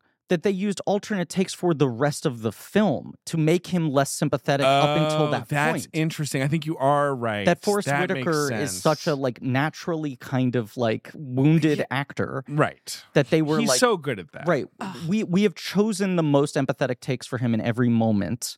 What we need to do if we can't change the ending is change the DNA of the movie up until that point to make him a little more conflicted. Um, guys, in 2006, I got a job as a PA on a commercial. Okay. Um, it was a commercial that aired before movies. Okay. like a turn I off your love phone those. commercial. Big fan. Okay, This turn was- off your phone call. Okay, so it's like, hi, I'm Tom Cruise, and you better hit that red button. Yeah. So, uh, Back then, you had to hold down the red button. my PA job I'm an Eminem. Please turn off your phone. Sorry. was driving around the Uh-huh. writer, uh, the writer, director, and star of the commercial, Forrest Whitaker. an So for- tour? triple threat. for and it, it was very funny because the the commercial was supposed to be we were filming it in MacArthur Park. There had just been these like big immigration kind of um, protests, and Mhm. it, this was built around those. And the idea was that there was like a protest going on, and then Forrest Whitaker gave this speech in the middle that was being translated into Spanish that was about freedom, but also like turn off your phones or whatever, listen carefully. It sounds like a tight needle to thread, but Uh, Okay, okay. the night before the, we aired the we filmed the commercial the uh the f- like phone company that was sponsoring it came to them and they were like we cannot have any political messages in this commercial And This Forrest can't- Whitaker, a, a a very politically outspoken Yeah. man, Yes. very politically driven, has never pulled. But I might have words. told him that like Sprint's not gonna go for this, Yes. buddy. Right? yeah. So we- whoever it was. what we ended up filming and what ended up airing was like just people holding up signs that just said uh, believe in something or just like Wow. uh, maximize you or whatever You- Up with people. that. Things matter. Think- totally things matter like Nobody's nerfing. but um I, so but i i was his driver and his like kind of chaperone for two weeks um and uh he was so nice i really really liked him Shout out. he told me some stuff about um battlefield earth which Okay. was Oh very fuck, exciting sure, right? Yeah. Yes. what just- year was this that you were This doing? is 06, so this is like Okay, okay. four, five, five or And six years i later, know it was yeah. 2006 because the week two of the job he got nominated for Yeah. last king of I was scotland about to say it's Yeah. about It to It's about to happened. Yeah. thunder to an Oscar. Yeah. Yeah. But um, the other we were in because we were in Mac- MacArthur Park. Um, unhoused people would come up to him constantly and talk to him, and he Yeah. would talk to anybody. But what was the funniest thing was that they all recognized him from the movie Species Sure. Yeah. specifically. Yeah. Oh yeah. Yeah. Um, but also a lot of them would just be like, "Hey, congratulations! I love Kit Last King of Scotland." Like they'd seen it in the theater, and they were like Wow. complimentary. And also, it's like no one looks like him. No. Like Oh, he yeah. must one No, of the most the most instantly distinctive. recognizable Yeah. celebrities. His gait is recognizable. and and like he is he has changed shape several times in his career. His weight has Sure. gone up and down at different times. He always is undeniably Forrest Whitaker. Yeah. yeah, and really, like I, I really got in this movie just like the most empathetic performer. Like He- it's really I hard not to like him, even when love he's being Forrest a Whitaker. giant Yeah. dick. Like his character is Right. being making bad decisions. You're just like, oh, don't hurt him. there is a term right and this is the cut of the movie where they tried to make him less empathetic He's you the, know he's like so one of the emotional cores of the But you entire can- movie. you It's why can the movie see works, that being right. a problem of like if you just pick his best take for every scene the entire audience is going to be rooting for him to win yeah. you know um, there's a term marin always uses on wtf and i think he got it from some actor he was interviewing years and years ago talking about working with gene hackman and they said what's gene hackman like Right. and I, I try to remember who the fuck it was maybe it's steven tobolowsky or someone like that said like that guy knows how to fill up Like fill up himself or fill up the the screen. He fill meant- up he meant fill himself up Picard with with gas. emotion oh Right. yeah. Philip, yeah, You know? Like just basically like before the cameras roll, you see it. The guy just fills up and suddenly it's all there. It's not him Fuck. playing something. It's all just And you in hear there. this weird noise too. It's like kind of gurgling. There's yeah, a right. there's this moment that I watched a couple times when he's chasing down Jared Leto Yeah. and saying like, "I'm gonna open the room myself, and when they come for me, I'm gonna know who called." And it just Yes. like he's like terrifying. He's completely reasonable. Yes. Like it's like oh, You can tell why he's panicked Right. Yeah. himself, right? Like what he what what's at stake for him. he's but- like mad, but you're like he's justified. Out- outside of Idi Amin though, it's one of those weird Oscar wins where you're like, this is kind of not what he usually does, right? Mm-hmm. Well, and it's the classic Oscar win of like he's a at that point he's a fairly beloved sort of character actor Yeah. guy. He's directed movies. He's, Right. Everyone likes Forrest Whitaker. Do you know at one point he was offered this script to direct earlier before That Fincher makes came sense, on? Ah. Yeah. Wow. Um and like so like everyone likes him. yes. But then it's like what are you in the Oscar for? Like, you know, doing this sort of like big broad performance that's an impression, So that's like quietly a a, supporting transformation. performance, kind but of a it's so supporting colorful. he is good in that movie. Oh, he's fantastic. obviously. But I feel like usually his thing is just like he's an actor where every time I see him on screen. Oh Uh-oh, no. there's Ben, can we something- Oh. turn on the monitors? Yeah, hold on. The dog thieves are outside our door again. Genuine noise outside this place. yeah, some This screaming. Is not a bit. This is four dogs in ski masks. This is the same year as Phone Booth Panic Room. Right. Which is another movie he's really good in as like the guy. Okay, say fuck you. fuck you. All right, great. Um Uh, love him in Phone Booth. I, I I was just saying that Let me help you, Colin Farrell. Whitaker's like the ultimate. help me. I'm on the phone. I can't do Colin Farrell in Phone Booth. I'm from Brooklyn. he's like the ultimate that guy knows how to fill up actor for me where just anytime he's on screen you're like outside of shit like last king of scotland or sometimes the movie will give him the one big scene you know and something else The Black Panther. i don't think of him as being like a very demonstrative actor he tends to whisper Right, he And does be it's kind of just sort of whispery, like, shuffly guy. this guy's Yeah. like vibrating with emotion right like this guy is just constantly sort of like on edge of something looks like he's about to cry. yes Oh, it's he's got you know he he's can use his eye in Yes. a certain way. incredibly well he seems always seems incredibly smart. He's always at like the absolute height of his intelligence. Right. And he's he's choosing his words very carefully, you know, but it's like he's not doing a lot externally. It feels like it's all just kind of inside of him. It's my Yeah. favorite. I mean, Ghost Dog, I guess, is my favorite Forrest Whitaker. He's so cool. I love that. The other movie. thing I love about him, he like comes out of the gate. He books a couple big movies, right? He's got like The Brief Moment and Fast Times at Richmond It's a High. big scene. He's yeah. got the great scene in Color of Money. Great in Color Money, Great in Platoon, Post those movies, Good Morning he's like, Vietnam. I don't think I know my craft enough. I'm going to go back, do like a conservatory. Mm. He Mm. like went back to graduate acting school, I believe, after he was already booking. Mm. Hmm. And I think he says it was kind of color and money where he was just like, Paul Newman can do stuff that I can't. That's so cool. Yeah. Yeah, he did do. He did take a course at Drama Studio London. Yeah. Um, but you know he's in Bird in '88, which is like he should have been nominated for an Oscar for Yes. that. He's amazing in that. I love Forrest Whitaker. He's amazing in this. The part was written as like a glib businessy guy. Yeah. And Fincher was like, no, it should be like a blue collar guy who installs like the panic room, Yeah. not like the sort of like nerdy designer of the panic room, if that makes sense. No. y- Yeah. Yes. It makes much more sense. Oh. Um, and uh, yes, Fincher said I, Whitaker said, yeah, I didn't find it interesting as a filmmaker when I was approached, but with Fincher like gets how to make something like this. Uh, Jared Leto. Jared Leto is in this film. You've worked with Jared Leto. I I did not work with him directly. I, know. wrote, You wrote on, on, a his show, show, he was on. Right. and I got a gift from him in character, a wrap gift My from. favorite act. just Um, he sent me a gift as Adam Right. Newman. Uh, good gift. Um, thank but God he did not send you a gift as, As- the Joker. as Joker, I Unf- got a, a right. gift from a nice character. Right. Yeah, that's good when it's like you got to get from a Jared Leto character. Which one? I will It's say like, this. unfortunately, it's the creepy billionaire from Blade Runner. Ah, Right. God damn it! What did he send me? Hearing he he sent me sent like a fetus.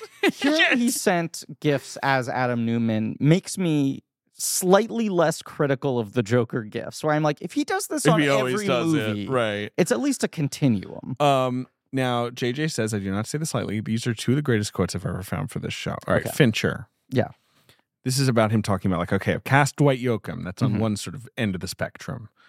Uh, I've cast Forrest Whitaker. He's on the other. I turned to a CIA agent. Who can I get to be in the middle? It's got to be someone little and glib Who has the aspiration to be Latrell Sprewell, Mhm. Jared Leto, original gangster? Jared came in, he had the gold teeth. He was doing this whole rap thing. Uh huh. I said, I'm not sure about all this. He went away, came back with cornrows in his hair. And I thought, oh my God, this speaks to so much to him being like a wannabe hard guy, a fucking, like, you know, wannabe OG. And then he says, uh, he was asked, like, do you think Jared's tired of like getting beaten up in your movies? Mhm. Because in the Fight Club as well, he gets a shit beaten out of him. His face gets burned in Yes. both movies. I want to He destroy something says- beautiful. Yeah. He says he's perfect for it, isn't he? If there's any guy whose whose face you want to see get burned off, it's him. He- He. he totally gets what to use him for. It's wild that not only did Fincher have such a good understanding of uh, Jared Leto and how to use him effectively on screen, but also such a good understanding of the audience's relationship to Jared Leto. Not just what is he good at as an actor, but also like what will people enjoy seeing him do slash happen to him. Yeah. I I just had the question and knowing that they were maybe just doing these scenes waiting for new actors to get Yeah. filmed. It does seem like Jared Leto's doing more than anyone in the entire movie by Absolutely. Everyone else is giving 800%. pretty subtle, yeah. charactery performances, and Jared Leto is just like spitting fireballs. I yes. wrote down a lot of his lines. Oh, 'cause please. They're, Please. they're pretty funny. Um, I also felt like at one point I was like, oh, is he is he going full Buscemi and Fargo? I think Is- is that's he- his aspiration. Yeah, is that what he thinks he's doing near Right. the end? Because there's there's a thing I like when like there's certain actors who are very good at weaponizing their own beauty. Yes. Um, especially like later in life, I'm thinking like Hugh Grant is somebody who's gotten really Definitely. good at knowing what was attractive about him and now making it Oh, I'm disgusting. kind of an old Mhm. right. Yeah, Yeah, yeah, yeah. like, yeah, he's- So or- and so. Or like Jude Law is kind of Definitely. doing it in a cool way now. Pitt got there but yeah, Jude, eventually. Pitt yeah. is very good at actually being hot in a movie and playing it like against the As a character, character, like right, you know, yes, like a yes. Moneyball Being or like whatever. this thing you love about me is actually disgusting. Right. But Jared Um, Leto at this moment in his career is in that moment where he's just like, I wish I was less pretty. Like, it- Exactly. right. He's like, I want to be Brad Pitt in Twelve Monkeys. I want to be Right. like, I'm, I'm, I'm not Jordan Catalano. Right. Um, and it seems like he's really swinging for the fences. Um, yeah, there's a part where, okay, there's a part where, um, uh, Forrest Whitaker says he's laughing. He says, I, "I spent the last twelve years of my life building these rooms specifically to keep out people like us," and uh. Leto goes, Oh, it's also ironic and amusing. And he, we, he goes, uh, Congratulations, you bought a black ski, ski mask. You made a million dollars. Your parents will be really proud. he's whether or not it's intended just so perfect Yes. as a guy of course who needs to get shot in the face in this Right. movie Oh, he goes, Oh, so now you're a tax attorney. I'm out of here. um but also right as a guy who's like yeah i know how to do a robbery you know like where you're like you don't know anything you were Yeah. an idiot But like Dwight Yoakam but the is swagger of Oh, him in this absolutely. movie is so important Dwight Yoakam is genuinely scary in this film, right? so scary Forrest Whitaker is such a well of emotion. You need the guy who's just a piece of shit and is an Absolute piece of shit. entertaining piece of shit. Like this movie it's the classic hitchcocky thing Right. or any of these crime movies would It's just like, yeah, become unbearably the grim. characters need to be completely different have different Right. motivations different levels of yeah of like morality And like Kidman is, I imagine would have played this more icy to Jodie Foster steely, but like in either conception of the film, you need one guy to be this, Yeah. and it does feel like I agree with you that he's, you know, d- I uh, I'm gonna anonymize this story. There was an actor. Uh, I hung out with a couple times who was a sort of uh, 2010s uh, uh, attempt at a leading man. Okay. Okay All right. a, a sort of pretty boy guy who was slotting into the lead role or the romantic lead in a couple films and had a hot streak and it had sort of ended. And it was maybe my first time meeting this guy. He was dating a friend of mine and he like drunkenly ranted to me of he just went like your career's going to be so much fucking better than mine. And I was like, "What are you talking about?" And he was just like, "I thought I was like fucking hot shit and all my like weirdo funny looking actor friends are on now running laps around me and was just sort of like John Magaro and Rami Malik and all these guys who were uncastable for so long. and Now everyone thinks that they're brilliant, you know? this guy sounds like just fun. Piece of shit guy. I'm sure you're like, "Oh, I'm glad my friend's dating this guy. and he Absolute talks piece of like shit this." guy. I'm so glad she got out of that. But I do, f- I can imagine Jared Leto watching Fargo and having the same feeling, you Oh. know? Totally. Where he's just like, I wish I could just fucking do that. I'm like cursed with my looks. Yes. My beautiful eyes. I mean, because at this point, like his whole career, obviously, yes, he breaks out playing Jordan Catalano Mhm. on My So Called Life, and he was, you know, all the girls loved him. Mhm. Um, and then he's in stuff like How to Make an American Quilt, like where it's like he- Right. do that, right? Like he does Prefontaine or without Prefontaine, limits. Yeah. Prefontaine. Um, but uh, and you know, urban legend. He's Yes. like one of the guys who's like, oh, guys, there's an urban legend. right.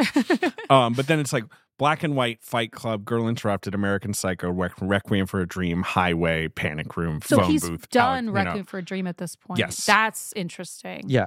So he's really worried. He's just like, make me weird and gross. Right. I and- need to yeah. be strung out and weird. I need to have these parts that are very like big and demanding. I need so much to do. um, right, right. A lot of business. But then Obviously, also- it goes all the way to chapter 27 where it's Right. like, Jared, no one's going to see this movie. And he's just like, I He's- will I will gain as much weight I've as I invoked can. this multiple times, but he literally would buy pints of Ben and Jerry's, yes. put them in the microwave, melt them, and chug them. That's, is it him playing Uh, the killer Mark John David Chapman. Lennon. Chapman? Yes. yes. And he developed gout doing this, and the movie Gout. basically was released in two theaters. Right. Because It it was was- a bad movie. No one wanted to see It was 18 months of windup of like, holy shit, he's gonna go fucking full raging bull. The uh, lengths he's going to for this performance, and you were like, why would you do this for this script in this part that no one wants to see? Right. Um, and then that's when he takes like a long break where he doesn't really Yeah. do a movie Well, he again starts until uh, Dallas being a Buyers Club, musician and stuff, right? which thank God, what a cultural gain. When did the band start? like 30 Seconds to Mars releases their first album in 2002. Uh, so the same year as this. Um, but I feel like they really do sort of take Yeah. off more in the late 2000s. Chapter Yeah. 27 comes out 2007, and that's when he's just like, I'm retired from acting, I'm full time musician. When's Dallas Buyers Club? That's 2013. Okay, so that's his there's comeback. basically a First- five year My gap. first date with 14. Really? Wait, have I never told you that before on this podcast? Dallas Buyers remember. Club. I know. What an in- insane choice. I know. We were and it- just like, and we- it let's worked. see You got a married and movie. had a child. that movie literally begins with Matthew McConaughey having rough sex, Yeah. and then next scene, you have AIDS.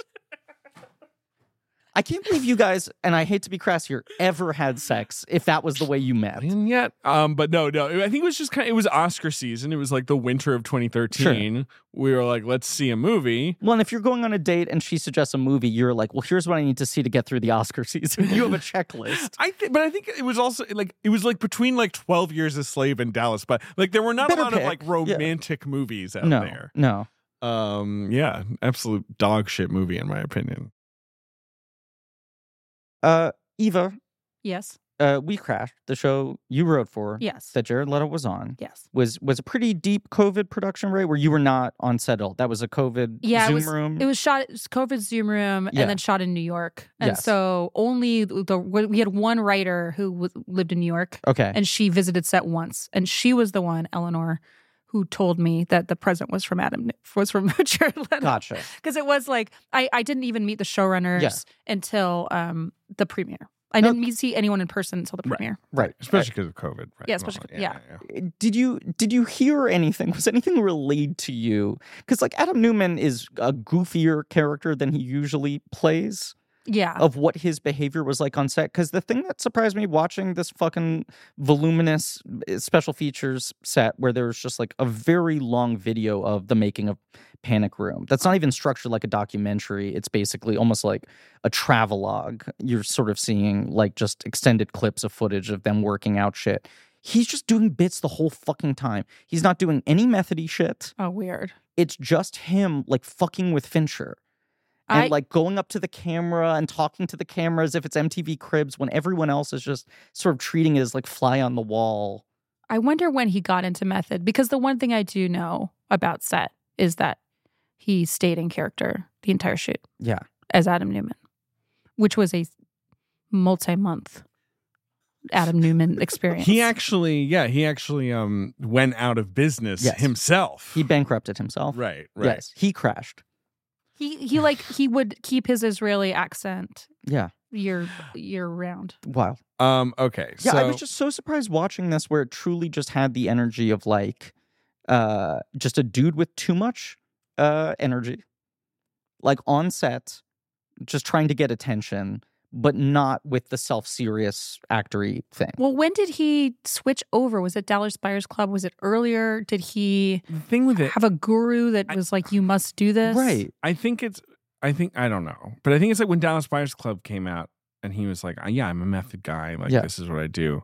I've always been doing it. And I guess he'd done things like Chapter 26. Sure. He'd always been doing it. But then he Yes, does in it with his mind. Morbius. He does it with Right. everything now. And, and then, and- but then it became part of the press cycle in a way. I think where now also journalists are like, so what'd you do this time, Jared? Tell us. Right. Do you think he was, freaky like, not- brain. Blade Runner. He was like eyes closed, like I knocking think he into did things. literally wear contact lenses that made him blind and stuff like that for Yes. Blade Runner. Yes. Yes, Yes. he did. He did. People had to like lead And- into the bathroom and, and shit. like it is crazy. It's always don't- I've- bathroom. it always just has It's to always gets after the bathroom shit. bathroom. It's always stuff. bathroom It's like, shit with bathroom him. too slow. yes. Israeli bathroom.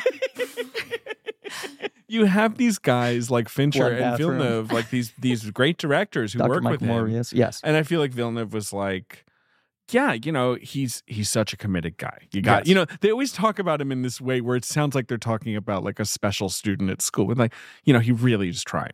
It's really like you, you got to respect the effort off this guy, But the right? dynamic on this on the on the video Fincher I was gets it with him, watching right? Yeah, was like- also like it was like Leto is his annoying younger brother, Right. and he's just going like, "I double doggy dare you to do this," and Leto be like, "Absolutely, fucking set me on fire!" Like they're showing the video of him like testing being set on fire over and over again. He's like, "This is fun. Let's fucking do it again." right. yeah, Um, we should talk about the plot of Panic Room. We really have Sure. to. Okay. Meg Altman Mhm. and Sarah, her Mhm. daughter. yes, She's 11 years old. Uh-huh. Meg is not. Meg is older Right. than that. They move into an insane building on the Upper West Side, a town Kinda- stone. a townstone, sure. As E Ian big Buchanan four story says. townhouse. Yeah. Uh, that has a panic room in it. The Mhm. first scene of this movie, who plays the real estate agent? Ag- It's Anne Ag Magnuson. Magnuson. Yes, right, right. Who's Great. the who's the man? it's Ian Buchanan, He's who was so fun. a soap opera star, That's who I was trying. That's who I and then couldn't he remember. was on its Gary Shandling show. Okay. He is He's done a fucking number of other great. shit. I love him. I think he Um, is incredible. That first scene sets a tone that is not the movie of extreme camp. yes. It, it is kind of campy, but although it's very, I feel like, accurate to the experience of high end Manhattan real estate then, especially, but even Yes. now. But uh, I also just love it as a huge like, let me show you around the set of this movie, yes. you know, so you understand how it works. Anne Magnuson was sort of like the original Mary Lynn Roscoe, where she was like a weirdo East Village performance artist who then Right. started working as sort of like a comedic character actress. She's like a Joe's Pub person, kind Totally. of, right? yes. And then Ian Buchanan was like comically handsome, suave soap opera star. Hello. Yes, That who was a kind bit of, a guy. phenomenon, and then I, I think within soap opera fandom, Right. and then Gary Shanling sort of like reclaimed him and is like, "Do you want to like poke fun of your own image? I Just love like that. heighten it ten percent." And then after that, he did on the air the weird David Lynch sitcom. Oh, sure. Ooh. But he does a lot of stuff like this now, where he sort of does the camp version of the way he looks and sounds.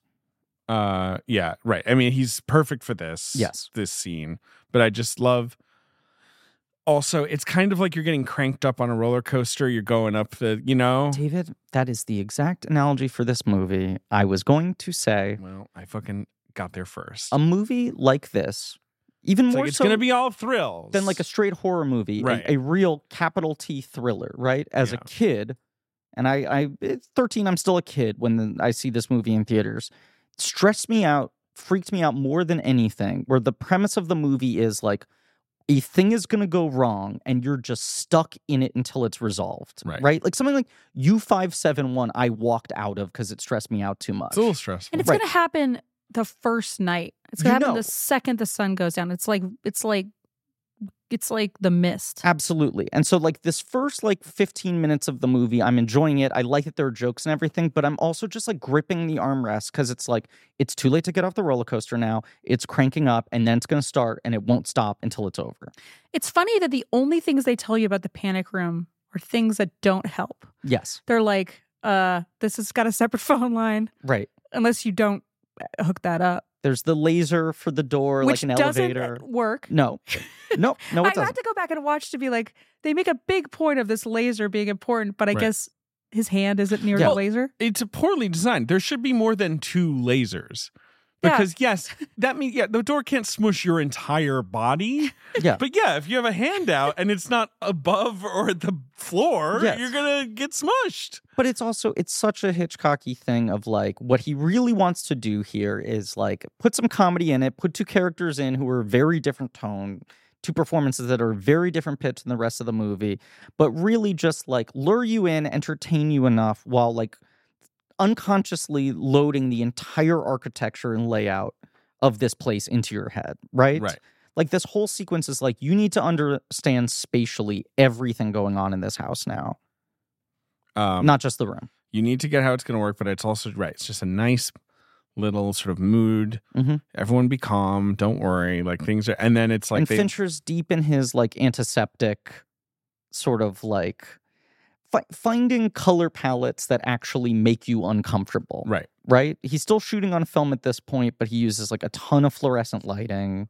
Yeah. I I- my first impression of this was like, oh, every movie will end up looking like this Yes. movie that Yes. he makes. Like eight, he'll make eight more movies that look like this or Yes. whatever. Like not eight, but like it looks like Gone Girl. Yeah. Um. Yes. And I just you know he's like we they can't move in.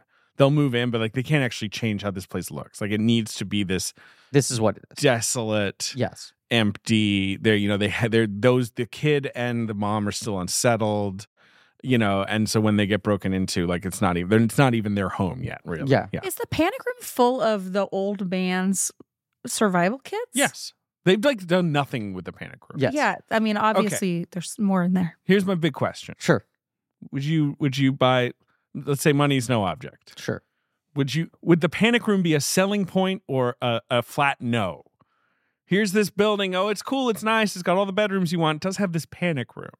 Are you like, great, that's I want to buy it because it has a if panic it's room. panic room versus washer dryer, I pick the place with the washer dryer.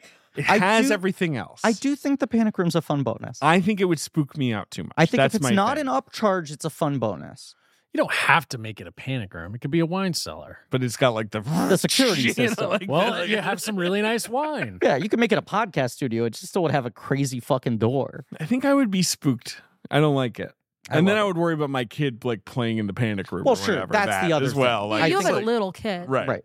I have a teenager. And And, what the would- teenager would want to hang out in the panic I was gonna. room. Yeah. Your teenager would probably be like, "I'm gonna be in the panic room. Yeah. I'll see you in four it's days." fucking Yeah. Kristen Stewart's joke. She goes, "My room, Yeah, definitely my exactly. room." yeah, yeah, Yeah. yeah. Um, first night in the re- in the house, they they go to sleep. They go to Betty Buys. Can we just say, I uh, quickly, Yes. sorry, just uh, Doris Kanji was hired as the DP on this movie, He was.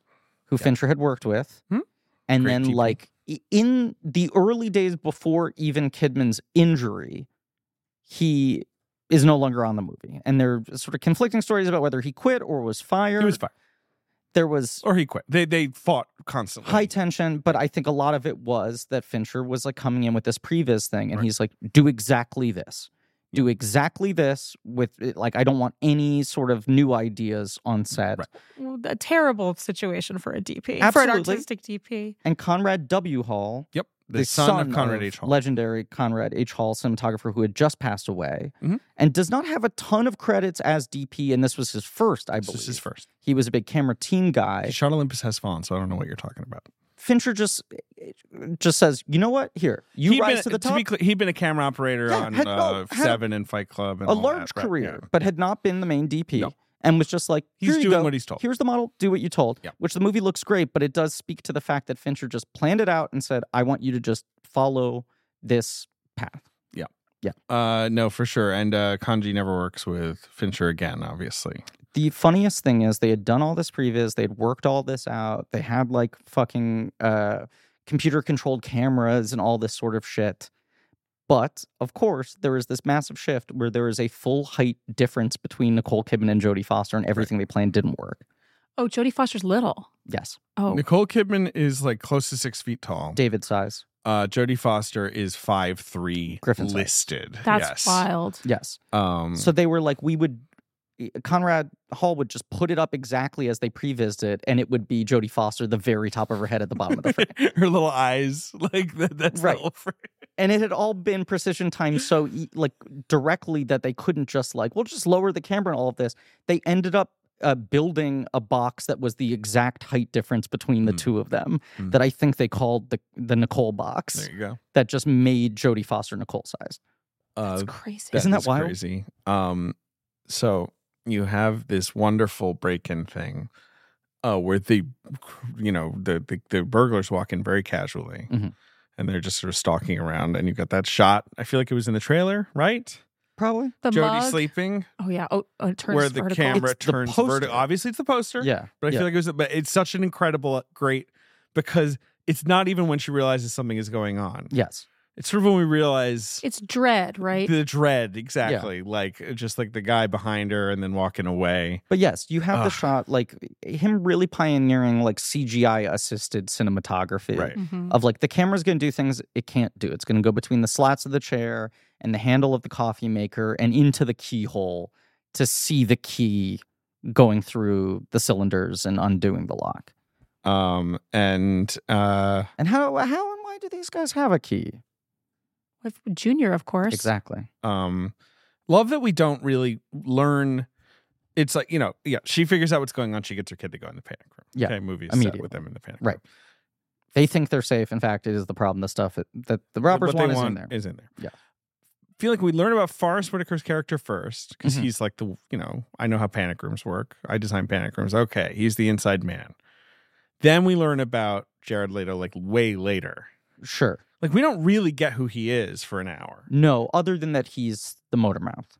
He shouldn't be here. He knows. He knows a lot about the family and escrow. Right. It was and- his idea. Right.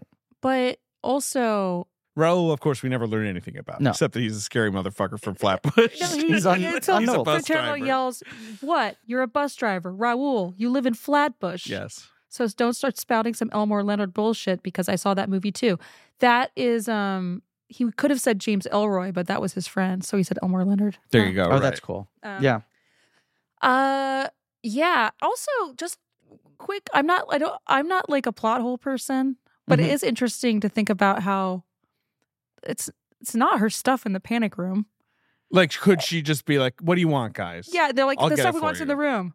We'll let you go. Well, she should just let them in the panic room if But they're in I- I, masks. I don't think that's a plot hole. I think she doesn't know what they like. What's I don't going think it's a plot on? hole, but it's just- right. It's funny to think about at that point. There's absolutely no reason for her to be like, all this stuff in the panic room's mine.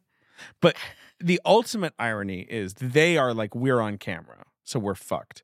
And Right. of course, they are actually not on camera. Yes. And like that's a whole moment near the end of the movie when Forrest Whitaker goes to get the tapes, and there these- there are no tapes.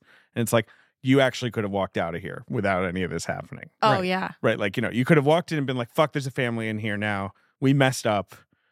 Like, forget it, forget it, forget it. You But know, I, like, I also think like her not just letting them in and letting it escalate speaks to the Fincher thing of like this movie is really about divorce. Right. It is about being in a state where you're just like I feel so unmoored and destabilized. I can't protect my kid from Right. anything. Right. Yeah, It's not I gonna don't let under this I don't happen know now. how to Right. identify what the threat And is we're and what the try- right way around Right. I is. don't think it's a plot hole that she's not making the absolute best possible But it- decision ever. if- But she's a human being. if they Yes. could talk to each other, like actually talk to each other, Yes. th- yeah, this might go differently. He's like, Yeah. there's a safe in the panic room. We just want to get in there. Right. You can leave where just walk out right now. And Well, a- Right. And if anything, it's what's eh, what's interesting about this movie is like, and it's the difference between having Foster and Kidman is like Foster never projects anything less than one hundred percent competency yeah, and certainty. Right. And so even if the the reasoning is this character is sort of like a little bit emotionally flipped at this moment. y- You do a close up of Jodie Foster and her eyes just staring at something, and you're like, she's gonna figure this out. right. she has ten She million. feels very resourceful. she's a computer. Yes, she looks like a computer. Would you design your panic room to maybe allow a phone signal in if you have your cell phone? I do feel like that's a design flaw. Yeah, but I guess it's the when was idea this is she's built? supposed to have set up the phone line and she just hasn't done it yet. There's that. yeah, Right. it's a steel box. it's yeah. a steel box. But also, Why does it have a hole Yeah. that goes to the courtyard? yeah, why does it have an air hole? yeah, because if this is for a nuclear disaster, hole to the courtyard. right. This this feels like The you air know, hole, it's like I guess right. You just sort of have. I mean, it, I don't know. It's mousetrap. They're just trying You to have build to have a shit moment into where- the, right. It feels like this is a home invasion only panic room. Yeah. y- Right. Yes. Yes. But there there is that moment where he's like, "Home invasion's on the rise." I'm like, I don't know, man. That's pretty specific. like, there's a lot of shit I'm worried about. But then they're like, but and with, and with this guy's family, no wonder. So so so he's building a panic room from Junior. He's building a Yes. Junior Yes, panic room. yes. right. No, I mean, it makes sense. Specifically, It's a Leto proof. like room. this was a paranoid guy. So Yes. and he had enough money that he could just throw money at a panic room. Mhm. Me, yeah, maybe. A TV room. Billiard room. a rumpus room. Play billiards. Yeah, Right? a man cave.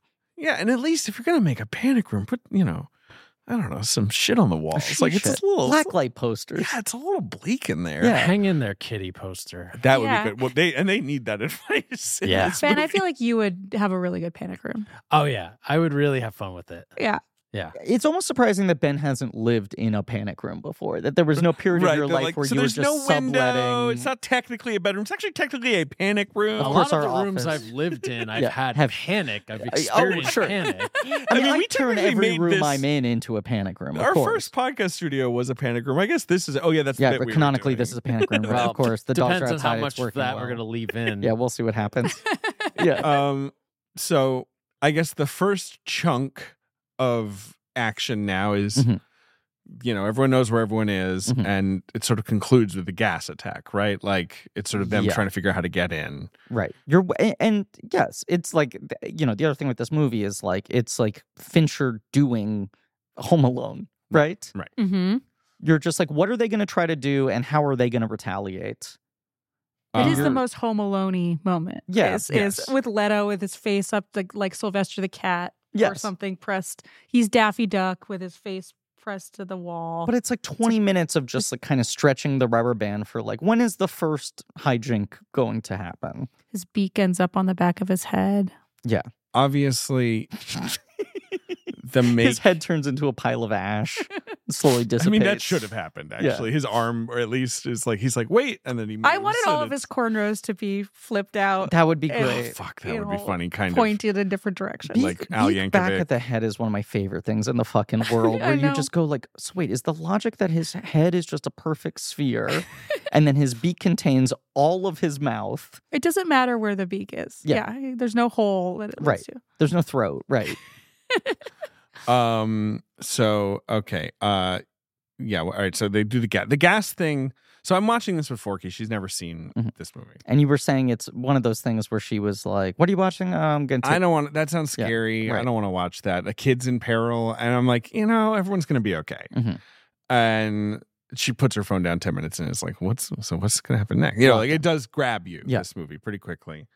Um. But the uh, the gas moment definitely is a moment where when Jody sort of goes quickly to like put that blanket on. I I'm gonna try something with the Yeah. lighter. You're like, wait, wait, wait, wait, wait. Well, and Fincher, I would never do that. Fincher just makes all of this shit gnarlier than most directors Yes. would without being like uh, uh, goofy gore fest gnarly. right. Fire is my phobia. It's my Fi- irrational phobia. Fire sucks. I It was gonna does suck. say pretty rational Yeah. phobia. But I mean, just I have an irrational fear of it. You think like there's fire around every corner. I, yeah, f- fire Mhm. burns us. you sound like the water people in the town of Element City, But stars of Pixar's hit new film Elemental. and of course, in Element City, that's racist. Racist. You're a to think racist, Eva. that. because fire is a race. they're upsetting citizens. All they want to do is run bodegas. Eva, guys, don't hate ah! them. It's a Um, perfect movie. I will say, just the the fire going up to the ceiling, collecting, and then Yes. sucked through the vents was extremely awesome. It's Oh, so yes. well done. The Yes. Mm-hmm. fact that it's blue as it should be, like it's propane fire. Yeah. And then like the weird surreality of like Leto is like on blue fire and Yes. like rolling around is so cool. Yeah. Uh, I would not do that though. That's the point at which I'm like, open room. Uh, come on in, guys. Yeah. Like, whatever you want. Tr- You know. Watching all the flame tests with Leto, there's the guy who's like taking him through them, and it's like they have him wearing like 87 layers and then put the gel on top, and he has a ski mask, but it's not like a ski mask like this, it's like a fireproof ski mask. Mhm.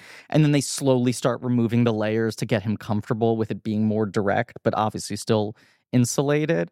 And Leto's doing like a ton of business, and they basically have to explain to him, like, if you actually catch on fire, you don't really process it for a moment. Right. Like, Right, unless right. your entire body is engulfed in flames immediately, you're not going to feel it in the same way. You're not going to see it in the same way until it starts to burn through. Mm-hmm. Ugh. And then you fucking lose your mind. Right. Yeah. in Uh, Chris yeah. Angel's show, A Mystica, which which closed um, Thank last God you year, invoked this. he um there's a man who just uh one of the tricks is just a man li- gets lit on fire in a heavy suit with a mask and he just walks in slow circles on stage. Now, see, I would say that's not a trick. I mean, they say it is. It's a gimmick. I just Googled Chris Angel and Mystica. This is one of the least appealing posters for a show I have ever seen. yeah. Every single part of it looks bad. Is- Is, the man on fire on the poster? Oh, he sure is. That's Yeah. one of the better looking parts of it, though. That It- actually looks all right. Is that the perfect role for Jared Leto? Chris Yes. Angel biopic? Oh, totally. God. but like, what Uh, yes. is this other stuff? I mean, Jesus Christ. I- if if Jared Leto plays Chris Ang- Angel, I will personally hand him the second Oscar. Was don't don't you even don't you even dare. That's there's a contortionist and there's this guy named Mike Hammer who does kind of like uh, body uh, if uh, deeply offensive uh, comedy Mm. through most of the show. oh good Who plays him? Ooh, Joe Rogan.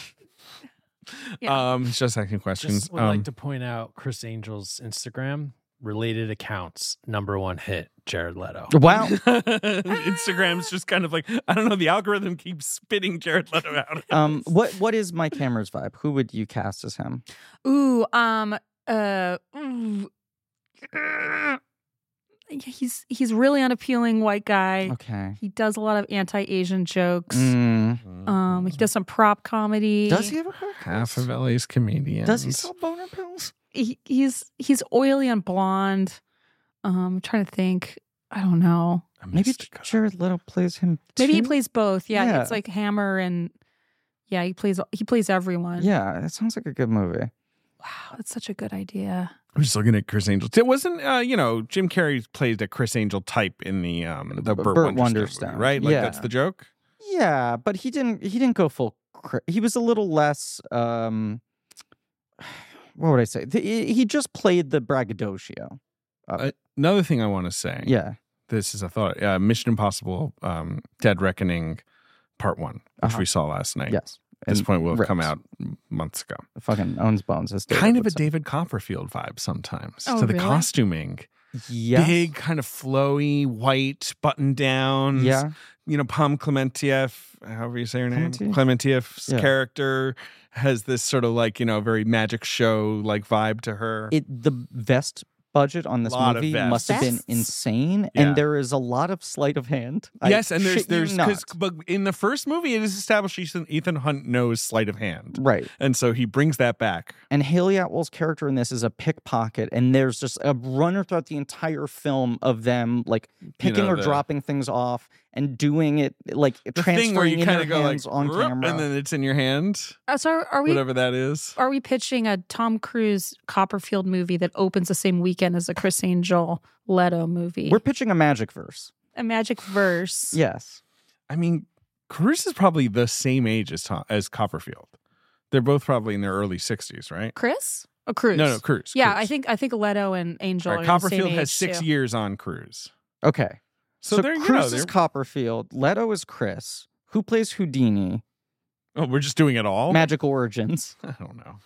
All right, back to Panic Room. Okay. Uh, Russell Crowe. Perfect. Nailed it. And he's I the am Nick Fury of the Houdini. universe. He's like, I have sort of an idea on Houdini. He's Houdini, but he just ate a lot of food. Yeah. He's hungry. He likes roast beef and has an accent. And uh, yeah, was Houdini Greek? like, no, Russell. I think he was. Look at here. have you seen? I watched Pope's Exorcist. Oh yeah. It's pretty good. Yeah.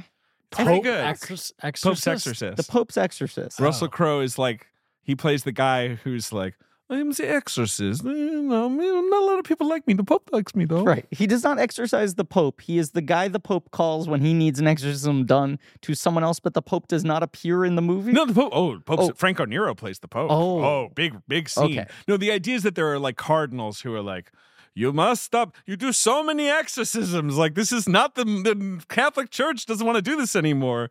And you, as the viewer, are supposed to be like, he gets results. You stupid cardinals. like, that's why he's the Pope's exorcist. It's like Sully. Yeah, and then But- the Pope but for an calls him exorcism- in, and he's like, "I need you to. This is a very bad. Oh, you gotta do this exorcism for me." Who is the subject?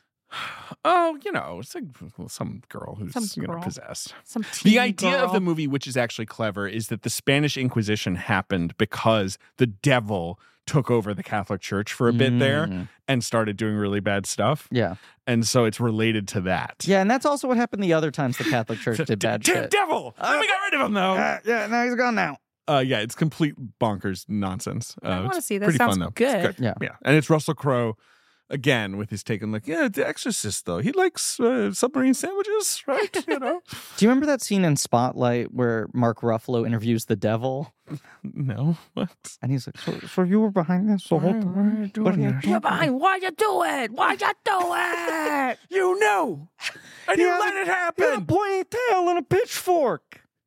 Don't do it anymore. His hopes were on fire. And then Lee Schreiber's like, this is this is good reporting. it's good This is a great interview. Yeah. Horns, This you uh, say. very, Yeah. very good Little work. pointy Van Dyke beard. Uh, this will go on A This is three. Oh, Uh, good. Yes, eight, absolutely. eight, eight Yes. inches for this one. Yes. Um, okay, so they try and Go set her on legs. fire. She sets them on fire back. Oof. yeah, okay. smart. Wh- Which is, look, fight fire with fire. We all know this. Well, no, Um, they try to gas her out. They try to guess her out, I guess. They're but not still, trying to light her They're, on fire. they're not Because trying to she- gaslight her either. No, no. They're They're just gonna- straight gassing her. And she's straight lighting. Yeah. and it is one of the, like, God bless Forrest Whitaker, who's like, I don't want to kill anyone. He is the one who starts pumping in gas. And then he's like, but not too much gas. And Yeah. I'm like, there's a pretty fine point on this. This- They're in an enclosed space. This was a. I, Any uh, It's gas. going to be one of is the not alt takes good. where that was his idea. Right. I right. think this was an early source of uh, tension with Fincher and Darius Kanji before uh, they finally split ways. But Fincher was like, from the moment that Jodie Foster and Kristen Stewart go to sleep, I want 20 minutes of the movie to basically be pitch black. Where Oh, they're like no just light at all. lit by the moon through windows. Hmm. Okay. and everyone was like, that is too annoying. right. like people are gonna fucking protest but he still did like basically say like i think if you stay dark for most of it the audience's eyes will adjust rather than making it darker at one point and then taking cheats at other scenes and whatever yeah well, I don't know. Uh, eventually, um, she does. She she rips out the phone lines, Mm-hmm. the uh, the main phone line. At first, we first she goes and gets her cell phone, which doesn't work. Right. She Which grabs the is- cell phone. it's only- doesn't work. It's at that silent sequence, the only point of which is to remind her that there's a phone. right It's So when she they're gets- arguing downstairs. She sort of like has enough time to zip out. But does look she for the ever? phone. She doesn't use the phone for anything. No, but then she realizes she can plug the main phone, like the, the the panic room phone, into the main line. It's like Uh-huh. phone, phone. Calls her husband. Phone. What else is a phone? That's a phone. right um, calls her husband and is like, "You gotta come get me. I'm in the panic room." And then they they cut the But line. before that, she has to yell at his new wife and go, "Put him on, bitch!" and who plays his new wife? nicole kidman she did. Mhm. Mm-hmm. I think it's very funny as as a stepmom of a teenager. humble brag humble brag. Um, I think it's very funny to think like if I had to call my husband's ex wife, like for something that I would just be like, "Hey, we, we've been kidnapped. Can you help?" Like that she has to be like, "I need to talk to my husband. Put him on." Like that she can't. She has such a bad relationship with this woman that she can't be Yes. like, "We have been kidnapped." yes yeah. Also, I would call nine one one. Right. Right. That would be my First call. telephone call. Yeah. right? easy Yes. to remember That's number the call she makes. She does. They put her on hold. They put her on hold. Correct, which is insane. That she's like, oh my god, I have to. Is this an emergency? Calls nine one. They're like, uh, get on hold, and then she calls. How did I miss that? She calls the husband. The mom. Then she calls the husband, Nicole Kidman's okay. like, "What time is it?" It's She's kind of a major. 'em on. uh, I would say plot hole. It just doesn't really make sense. I mean, I could see 911 being like five seconds, please. I do Yeah. think they are supposed to get to you pretty quickly. yeah time is of the essence here when you're calling 911 Um, uh, and the cell phone is trapped underneath the flipped over mattress Um, yes, yeah. no, Right. there's the whole business where she thinks it's. We know where it is because we've Right. seen it fall when she was running to the panic room. But right, she Right. thinks it's in one place. She then she has to search under the mattress. She knocks down the light. They come. To, You Yes. know, all, all these sequences are perfectly calculated. it's this thing the fincher said the main appeal of this movie for him was making a film where the audience could be in perfect lockstep Yeah. right where he can direct your eye to what you need to know place things in your memory at certain points where anytime a scene is set up and a conflict is set up you understand this is here relative to this this is going to be the problem this person does know this or doesn't know this Right. just making it all as easy to map out as possible Right. yeah Um, this is the moment after the phone call where the group starts to split up. hmm Whitaker is like, I don't want to do this anymore. Oh, no, sorry, sorry. It's, it's Jared Leto who's like, I'm out. Forget it. hmm Not I'll worth it. just, and that's when he says, because this is the end of Leto. He's Yes. burned up. I got a hamburger face now. He's got a hamburger face and he's like, forget it. I'll just collect my meager share of the inheritance. And then he says like 900 grand.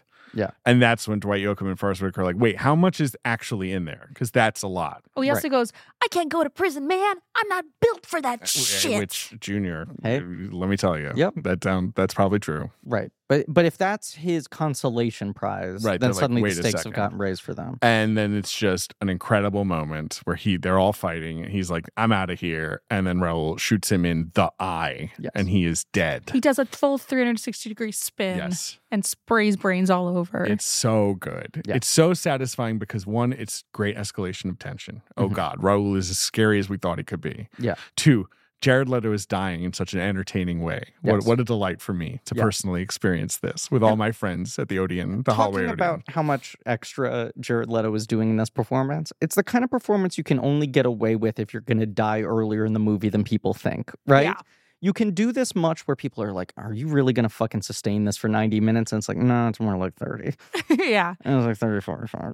and I'll I'll die exactly when everyone's just so fed up with me Is that it'll be ready. extremely the audience will clap. Yes. Yes. Yes. Every death in this movie, him and Yoakum. Yeah. You're just like, yes, thank God. Um, but yeah, but and then Raul, just don't bring Raul. Raul's bad news. We don't, we, we don't know anything about Rolex because he's a bus driver Yeah. Flatbush. in Flatbush. He's not a hard. He got a ski mask. He has he got a ski mask and now he's got a million dollars. His parents would be very proud. He has a weapon, uh, a firearm. His father sat him down on his knee one day and said, All I wish for you when I migrated here to this country was that one day you'd have a million dollars and a ski mask of your own. um, yes. Uh, so um, you know, Raul at this point. Oh no, right, and then right as they're shooting Jared Leto is when the husband shows up. Yeah. And he's like, What's going on? Hello. uh, knock knock, and they that's when they beat the shit out of him, Yeah. and then they do the whole switch, right? He's got Nicole's gonna kill me. the broken collarbone, Right. and the makeup guys on the DVD said that, like, that was a big Fincher thing that he had at some point in his life. I don't know what the circumstances of he's this playing right tackle for the Denver were- Broncos. Yeah, was talking to someone whose collarbone had just been broken, was with them in the immediate aftermath Oh. of that, and that when they were talking on the syllables, he could see their collarbone moving up and down. Yucky. Um, And it is a thing that stuck with him and haunted him for so long that he was like, I'm putting that in a movie somewhere. Ugh. And it's here. uh, yeah. I mean, he is really yucky. Yeah. he doesn't just have like a black eye or whatever. No. he looks like half dead. well, he got beat up by Raul. He, Raul doesn't half beat someone up. I guess. Yes. Raul's a bad guy. I forget Um, which yeah. makeup team it was, uh, which studio it was, but they uh, basically were talking about how they had really wanted to do Fight Club. I mean, Fincher is like so much the guy at this moment. Sure. that this movie has a lot less in terms of prosthetics. Yeah. But they so badly want to be in his good graces that they were just like, we're going to do everything so extreme so that we become his default guys. I don't know if it worked or not. I mean, I don't either. You Yeah. find out. Yeah. I'll Well, look I it up. mean, Benjamin Button had some makeup. A lot of CGI, though. Did he? Yeah. I thought that was all natural. I think there's some. There's some. There's some. Yeah. um, the, the Kate Blanchett, actually, that's some of the best old age makeup, I think, in any movie. ever. We'll talk about. We'll it. talk about it. Um, so at this, while this is all happening, you also have, and I do think it's very clever Mm-hmm. Mhm. that the movie never has the really boring scene of like, don't forget to take your insulin. Like, it's just that Yeah. there's just sort of mentions of like she has her watch, and you see the fridge. you see the fridge in with her stuff in room. it, and you see the sort of like, like, there's the moment where she's like, "Do you feel okay? Like, do you feel dizzy?" You know, like she's asking her questions that feel more specific than like, I don't know, are you rattled by this? Mhm. Mhm. but like they never actually have the like the thing in all these movies that you're like okay well then she's gonna fucking have a problem later right where they're Mm. like and don't f- you know do your homework and don't forget to take your insulin and i'm like okay i'm watching a thriller an hour into this she's gonna go into diabetic shock it is like the more the way you would it's more just about it could be about a character that happens to be diabetic right but of course it's a thriller so it has to she has she to. has to go Run but out of that insulin. scene is very The powerful Forrest Whitaker scene. well the scene but even the seizure scene Yes. uh where like the shot of her uh her toes clenching yeah and the way that they've clearly gone through before ben you don't like it Yeah, I don't like it. It makes Uh, me squirm. but it's I know. mostly that fucking like, Kristen Jodie- Stewart plays this incredibly Kristen well. plays it really well, but Yeah. Jody's saying like, "Be strong, be strong." You know, like it's like really tough to watch Yes. in a very mundane way. And then yeah, yeah, no, the follow up where Whitaker does the right thing or whatever is also great. Um, but you know, I don't know. What do you guys think? Griff, you're trying to look something up. It was ADI who did Alien 3. He didn't hire them back for Fight Club, and I think this is the last thing they do with him. I'm so sorry. That's all Uh, I had to say. Okay. I That's was just really what's impressed with confirmed. all the diabetes stuff. Me too. Yeah. Um, they Just did a what I feel. million takes with Kristen Stewart. Uh, like that is the Fincher thing. Like he did. Sure. They he did. She had to take had that seizure for days. I don't know about the seizure, but like he did say, like, look, we're gonna. g- He has this whole spiel about like we're gonna get her up to Jodie Foster's level by doing lots of takes. Right. Right. Like she's an un, unex inexperienced actor, but like you know That was the we thing can that just drove get the me performance crazy. totally right. That decade where everyone fucking Does the wrote her off. Oh, lyrics. she's Oh, just she- awkward. She has all these ticks and everything. It's just like she clearly is like a very technically advanced actor. Yeah. She's doing things with intentionality. Mhm. You do not give this performance in this movie with this director by accident. Mm-hmm. Mhm. Uh, and that was the start of her career.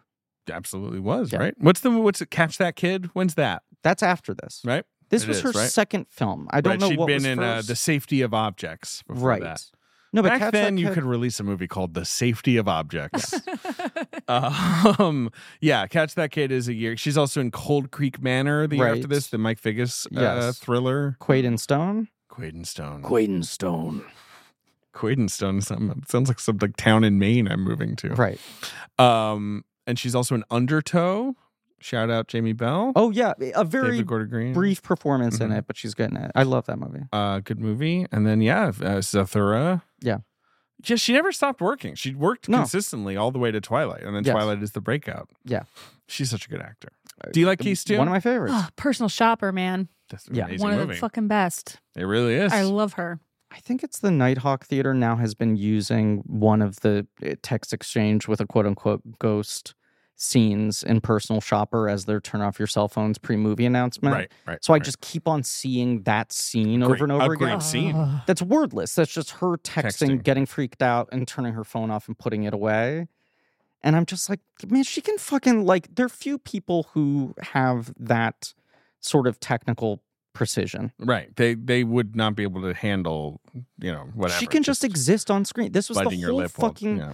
If I can just say it for five seconds, you said it a bunch on our twilight I know I did, but that episodes. was paywalled. that's true When people were like, she's just uncomfortable. She's just uncomfortable and Right. awkward.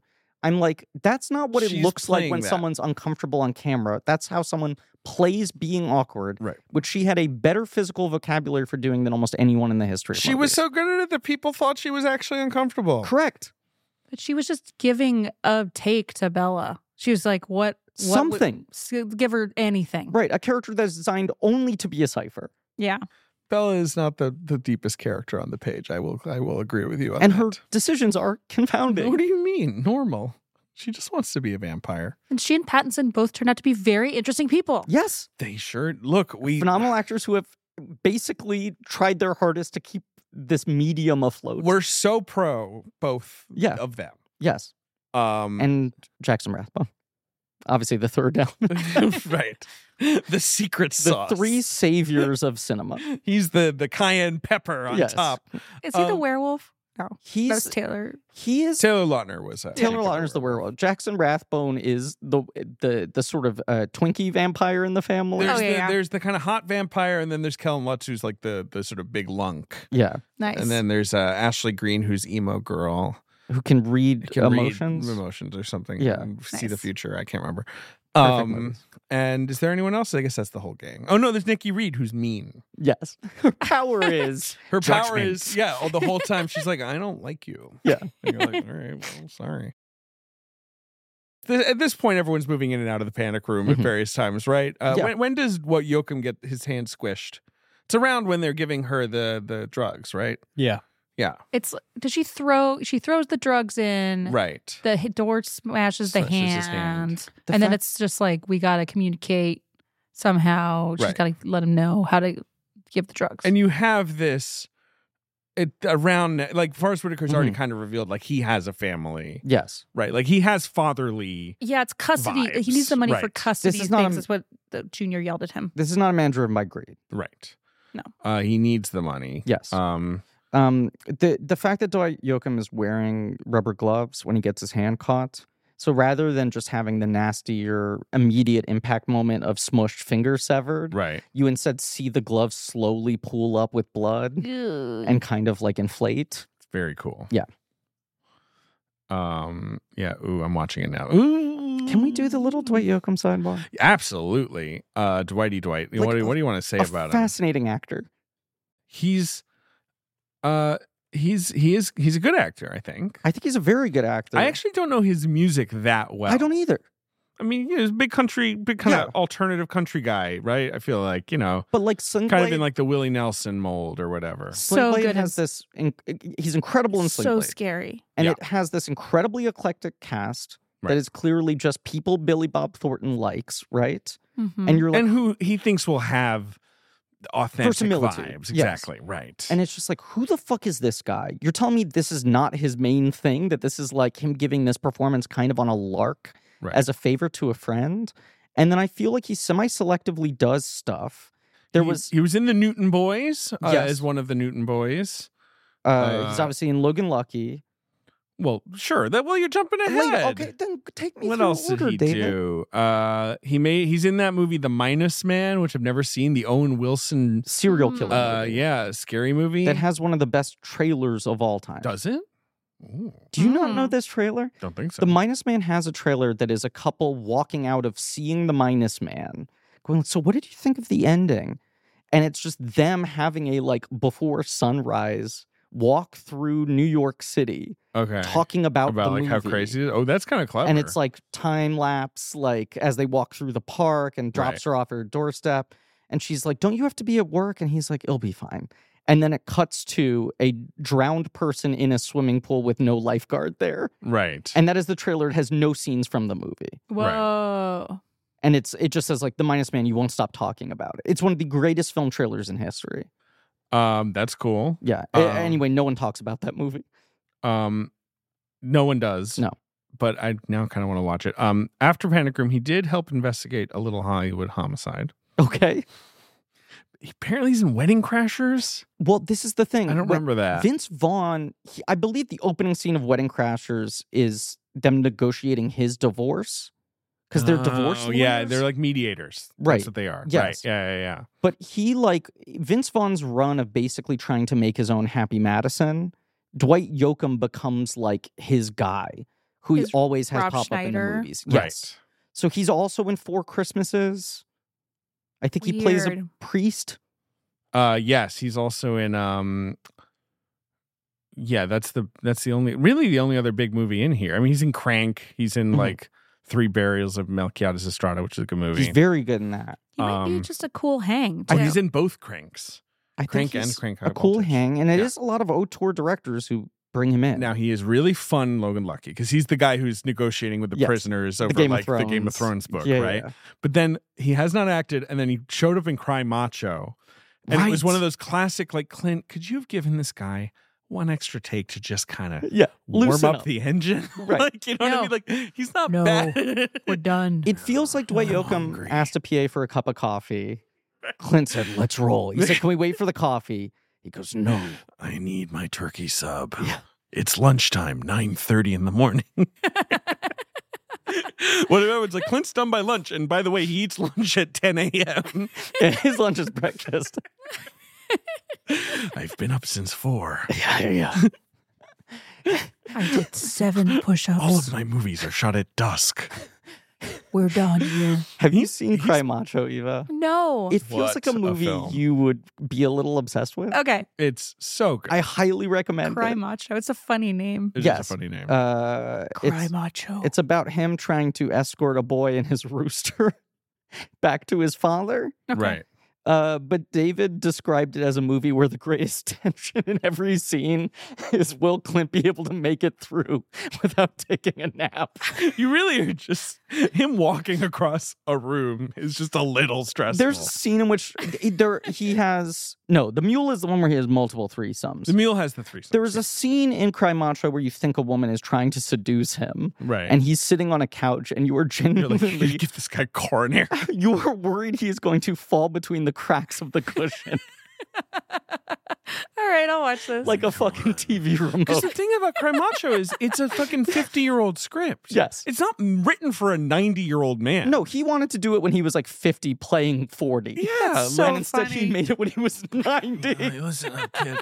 Anyway, good movie. No, a totally solid movie. He's got that one monologue where he breaks down when the kid is sleeping. That's unbelievable. I think it's a, like it's not one of his better movies, but like it's like No. a, a pretty decent movie. Yeah.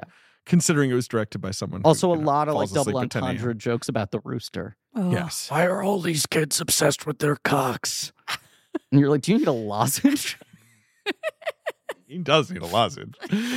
uh, have you seen The Mule? Like, have you seen any of the I Lil haven't. Clint's? I haven't watched recent Clint. I would check out The Mule. The Okay. Mule is really good. David loves them. and is kind of more demented. yeah. Like, and Sully's obviously the best American Sully's film of the amazing. 2010s. Right, but he's not Yeah. in that one. No. He Okay. should be in it though. You feel him though. You feel oh, oh yeah, you feel I'd say he sort of plays the role of God in that film, saving 166 souls. hundred percent. Okay. Um okay, Panic watch it. Room. All right. So okay, they 167, smush did I fuck that up? Yoakum, Go on. who is amazing in this movie, by the way, Dwight Yoakam. Phenomenal. He's great. And Yeah. it is the kind of like sort of whatever, like surprise casting. And and of that where you're like, I can think of guy- a thousand guys I would cast before this guy, and Yes. you were right to cast this guy. uh, that guy without being overexposed at this moment that when he shows up in the ski mask if you weren't paying attention to the opening credits which we should just briefly shout out opening credits that Oh. everyone has ripped the off the since this most movie. famous opening, the most famous thing about this movie is the opening They're credits. so Yes. good. They're Yes. very cool. The best thing about them is that you can see the other ones. that's my favorite fucking part Like that you're looking at the, but you can already see the next credit is floating near another Oh, I building. didn't know right? there's like that. an inner Fincher logic where when it says like whatever it is, a blank production, a Palone production,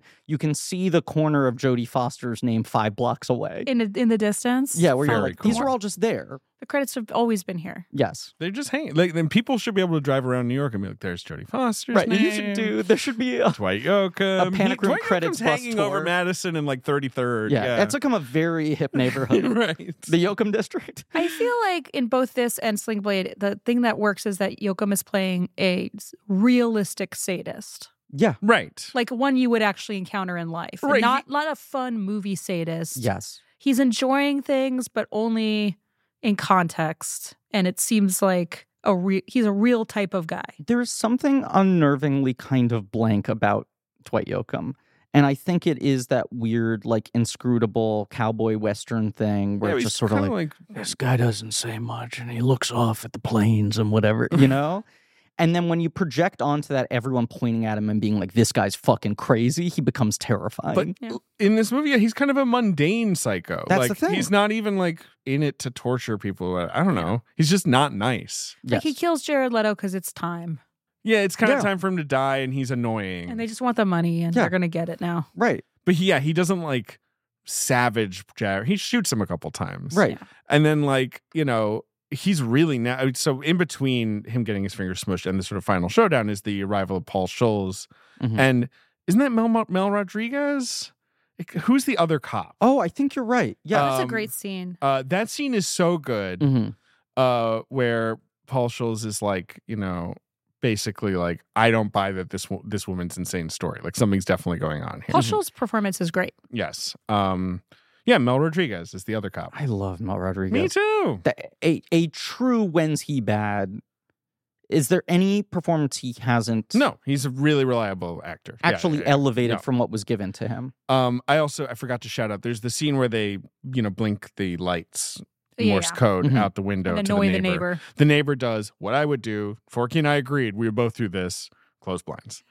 Like if I'm in New York City and someone's Yeah. flashing some, I'm like, what is this fucking light party over here? I will, you know, I'm going to Someone said- sleep. i don't know if i've ever told this before on the podcast there was a night uh, like 10 years ago different apartment different neighborhood where i heard what sounded like a very intense domestic uh, uh, uh, incident Mm-hmm. Mm. Mhm. between a couple in the building next to mine Right. and she was literally yelling, You're going to kill me. And I called 911, and they were so annoyed that I didn't have more information for them. Like they were hostile. Ugh. And when they came and I met them outside, they were like, So what are we supposed to go off of here? Yeah, cops are annoying. Yeah, So, you know, sorry to say this. yeah. But, uh, It- they're but, but it often was really like, I'm like annoying trying to about be a their good jobs. Samaritan. And they're like, So what? We're supposed to just go in the building and knock on every door? And I'm like, I don't know. I heard a woman yelling she was going to die. I don't think anyone died. Um, Andrew Kevin Walker, the Yeah. writer of Seven, plays the sleepy neighbor.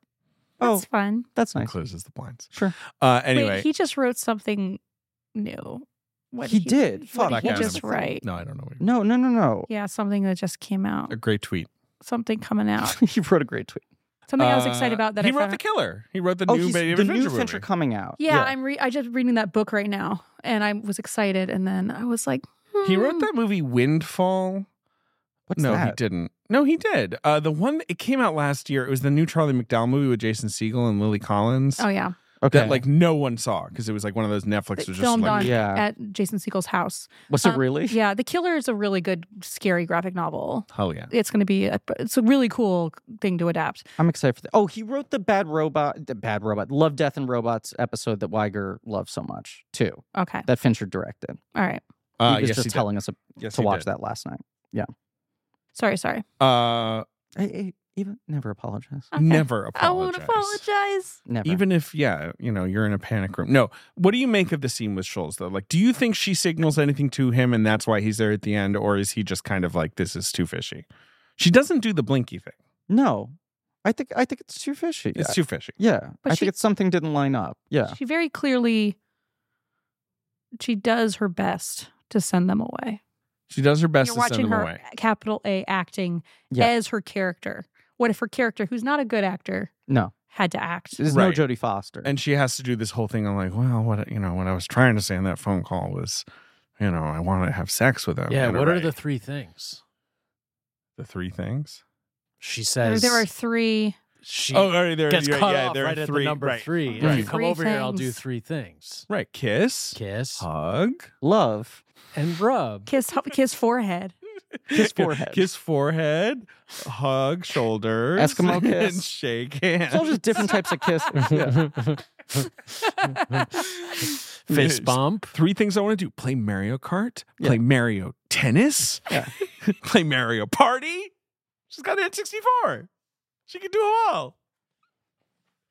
Um, That's what so, would be. Should have, have a game system in the panic room. Uh, Oh, that- yeah. yes, That's the yes, big a Super mistake. Nintendo. Where Fireball you're just gets like, you know what? I'm really gonna dig into like Zelda right now. Right. What if then you could turn all the screens that are usually watching bad guys into just a party, watching playing games. Or, think it's a or really- watch DreamWorks the bad guys. Well, The that's not- crowd-pleasing It's hit. not out yet. Yeah. In 2002, You could turn all your TVs into I'm just TVs pointing like it out. Elvis. Yeah, sure. It'd be a minor plot hole if she had a copy of a movie from 20 years later. people might uh, no, might have Might be a yeah, logic bump. Oh, Yeah, exactly. Or what if they were like, we're finally making a full version of the movie that Jodie Foster watched uh, in Panic Room. Yeah, That's what the bad guys was. sure. It would be funny if it was like it's it's this old man's panic room, also his VHS collection. It's like Exodus, right. It's really boring. Brigadoon. Right. Oh, It's kind of like kind of boring Fuck, movies. 1776. Debbie Does Dallas. Right. Oh, Oh shit. dear. yeah. They find his his dirty. Yeah, right, tapes. right. It's underneath the main Yeah. videos, right? There's a secret. There's Yeah. a panic room for the porn. Yeah.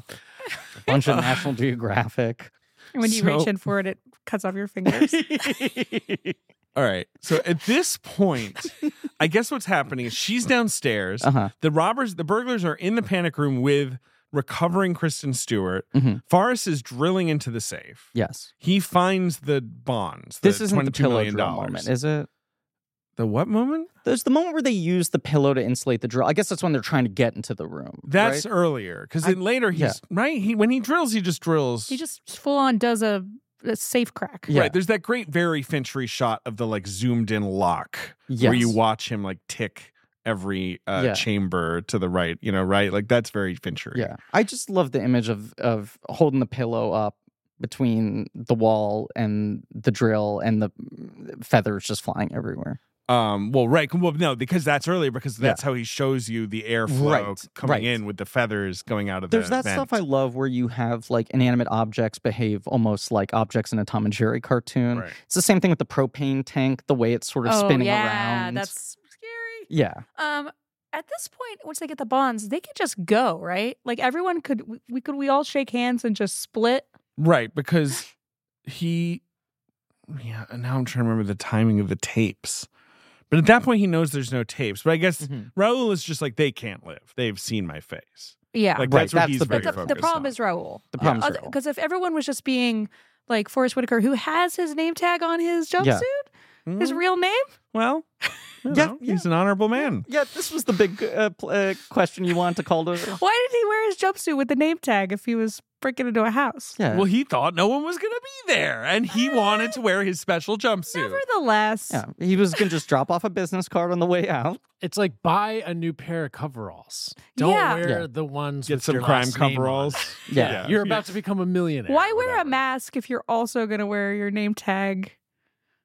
I don't know. He also has his fur- full uh, birth certificate tattooed on his back. He does. He Yeah. does. Right, right, right. And he does um, leave a copy, you know. on- takes on- a yeah, photo. yeah, he yeah. tells for Like sort man- his social security number on Yeah. the way out. Well, no, just in case they need it. Yeah. Um, no, look, look, the big moment that you're just looking forward to, I Mhm. feel like, is you're like, how is Raul going to get it? Right. Yes. And the, the sort of complex physical arrangement that leads to Raul is holding Kristen Stewart Mhm. hostage. Mhm. Uh, Pa- Patrick Picard, you know, the dad is like sitting in his like chair gun pose where he's sort of like trying to, he's so fucked up. Yeah. But he's trying to just kind of like, yeah, come on, I can get you. And Forrest Whitaker is basically trying to be like, just let her go. Let's get out of here. And then you see Jodie Foster come out of the elevator with the hammer. Yeah. And Kristen Stewart spots her right and like, and she's like, go down. And she just fucking, I mean, Hammer to a the ha- it's a face. sledgehammer. yeah. sledgehammer. Yeah. And it's the most Peter Gallagher satisfying shit. hammer to the face. Gallagher. I And then s- he goes- combined Peter Gabriel and Gallagher. but he's still alive. Two sledgehammers, and I Uh, ended up with the guy who's got two fucking sledgehammers over his eyeballs. but does. yeah. But he goes over the railing and Yes. down a flight of stairs. Like it's a nasty fall. So satisfying.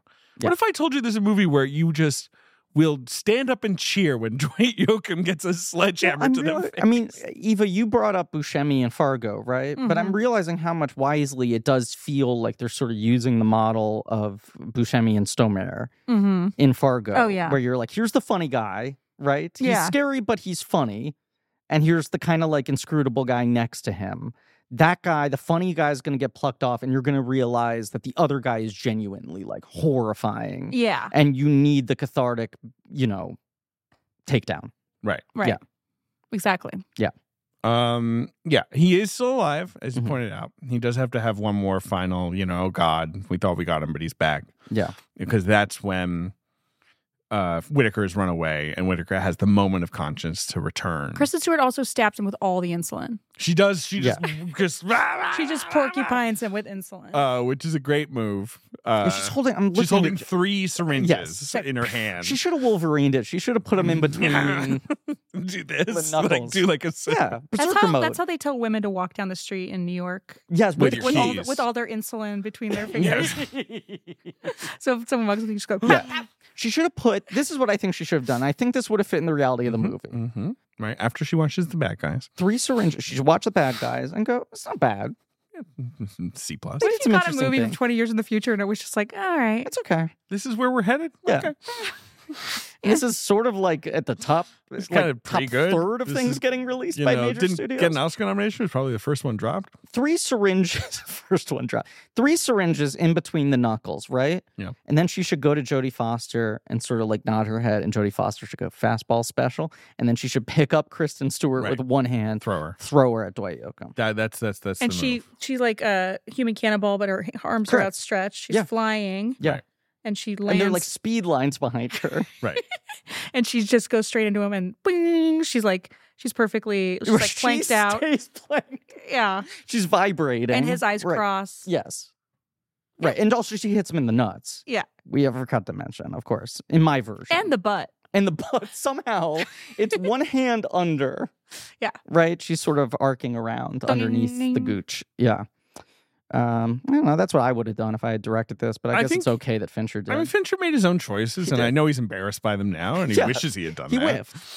um, and uh, yes, uh, yeah, uh, Yoakum is finally dispatched by Forrest Whitaker Yeah. in, a, in a moment of morality, Right. right? and Whitaker has his uh, uh, eventual. Well, I, am jumping ahead of moment, but the, the The, the standing- killer, the killing moment, Yes.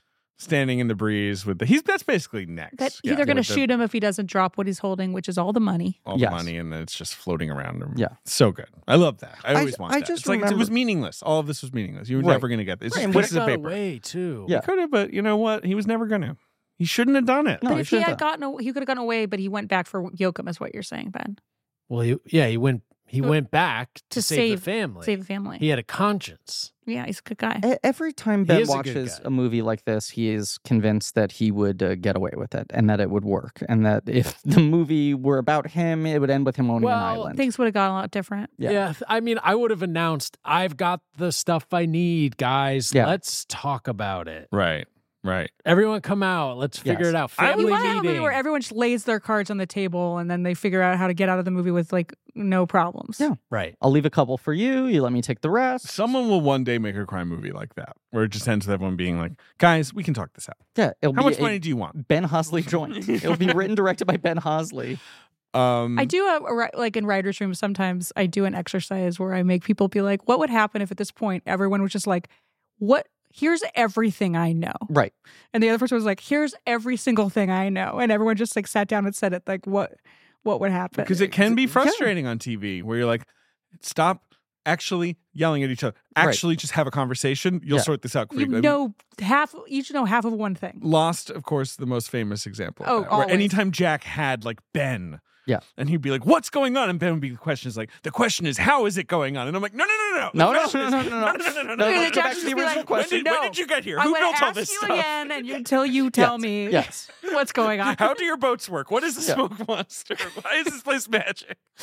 We're just gonna I'm not gonna let you go. But, but Ben was just always so good at being like, no, no, no, no, no, no, no. me. That's Slippery not the fuck. question, Jack. Yeah. I think it's one of the questions. Yeah.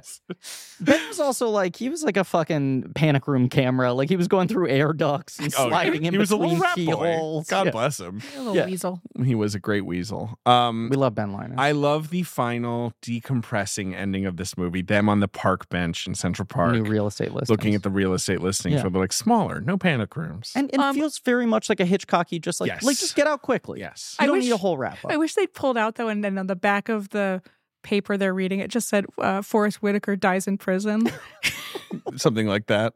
yeah, Forrest Whitaker's character dies in Family cheers as it learns of idiot grandson's death. Yeah. Like in a, like a picture of Jared Leto. yeah. prison. I was like, are they going to go to the court and be like, "Hey, he did save us," or give him a He's break? probably going to go to jail If this character or whatever. were He's committed real, various crimes. there would be an eight hour Netflix documentary about him. right. But then maybe she goes to. Pr- they both go and they're Maybe like, "He- she he, he gave me she's a like, shot. hey, look, he helped us out at the end. he right? saved us. Maybe you give him a break." Yeah, it's in my daughter's life.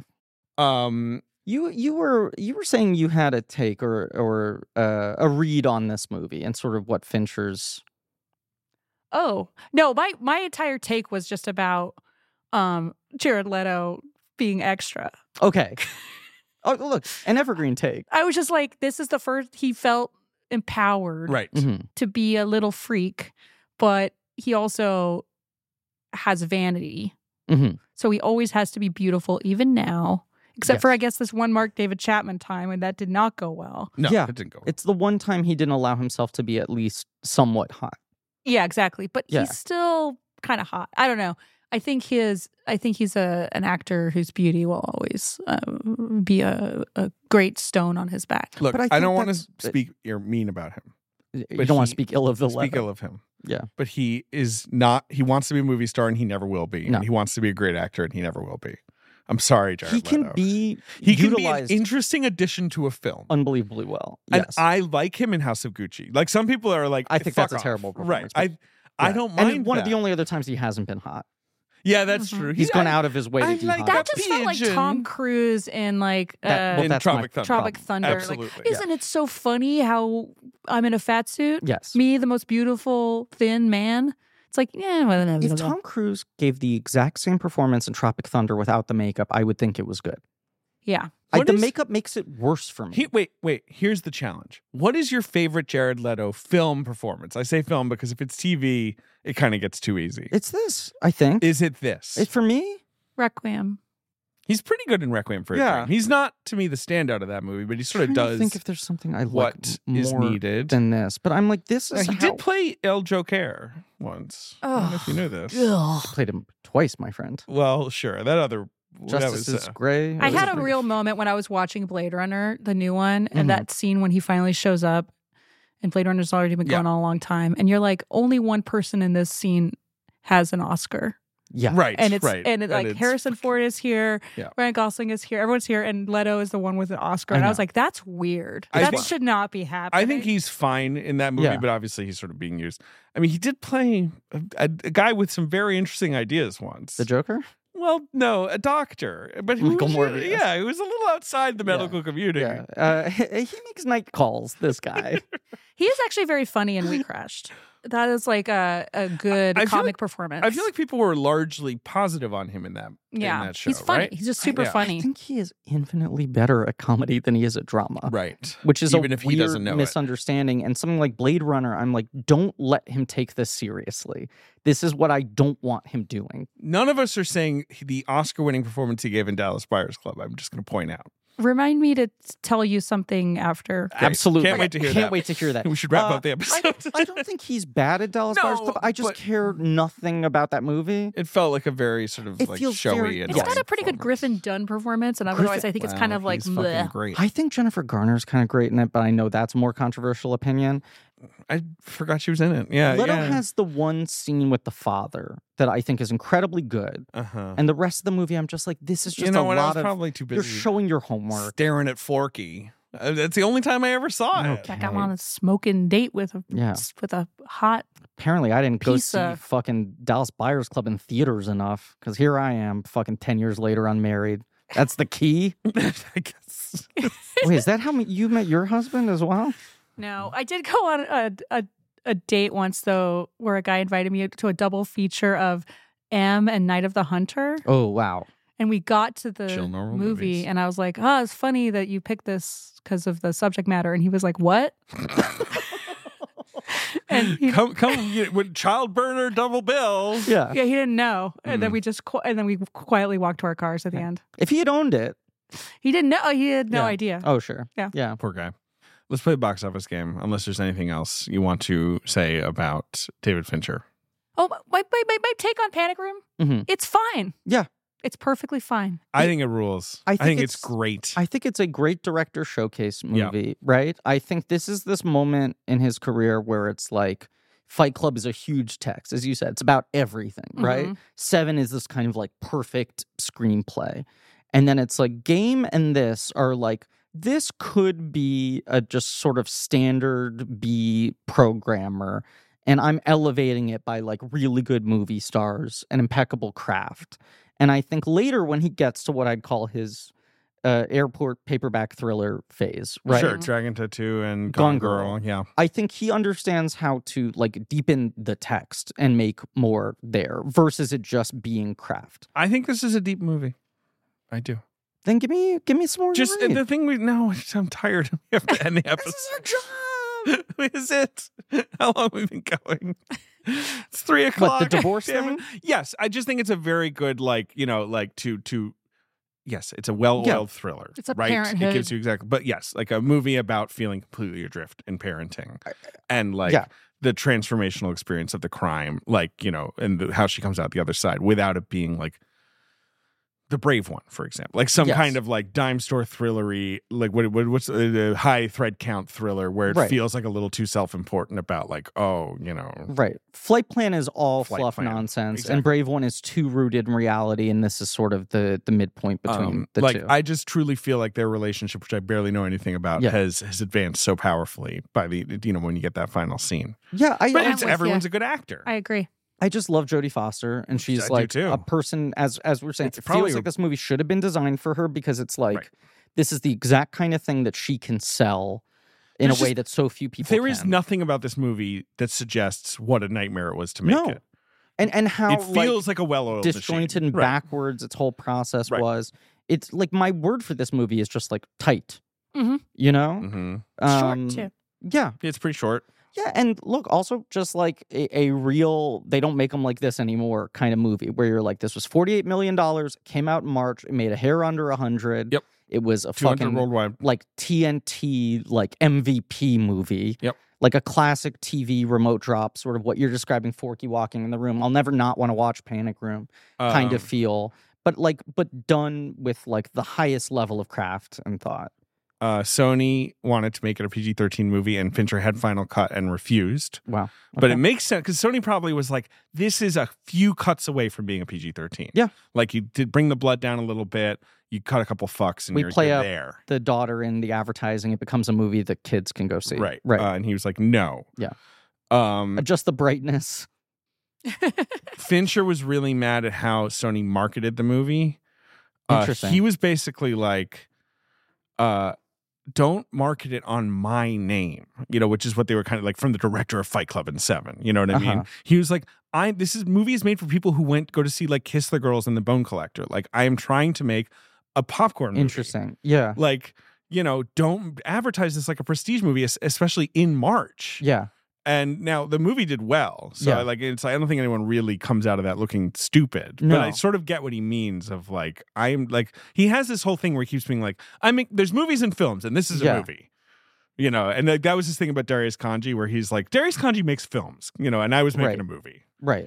But uh and like, you know, I'm like, I think he when I interviewed him, he said shit like that. You know, and you're kind of like, I know what you mean, but also like at the end of the day, it's all movies, it's all films. I just right. remember you know? like th- th- walking out of this movie to my mom and going like, so like Forrest Whitaker gets nominated for Best Supporting Actor, right? And her having explained to me, it's March. it's March, like this movie's getting ignored. It's a Like, year from now. yeah. And I was like, doesn't it happen sometimes? And she's Maybe like, if it made double what it made, like if Right. it was a phenomenon. Silence right. of the Yeah, Lambs. Silence of the Lambs. yeah. right. But but she was just like, no, it doesn't matter if people are. And I was like, well, but cinematography. And she Now was this like, movie would get Oscar nominations now it because there's would. four There's movies for 10 adults every year. Exactly. Right. Right. Um, and, but back and the then- fact that it was profitable and Right. They'd be Well like, made Oh my enough. God, we worship the earth you walk on. right.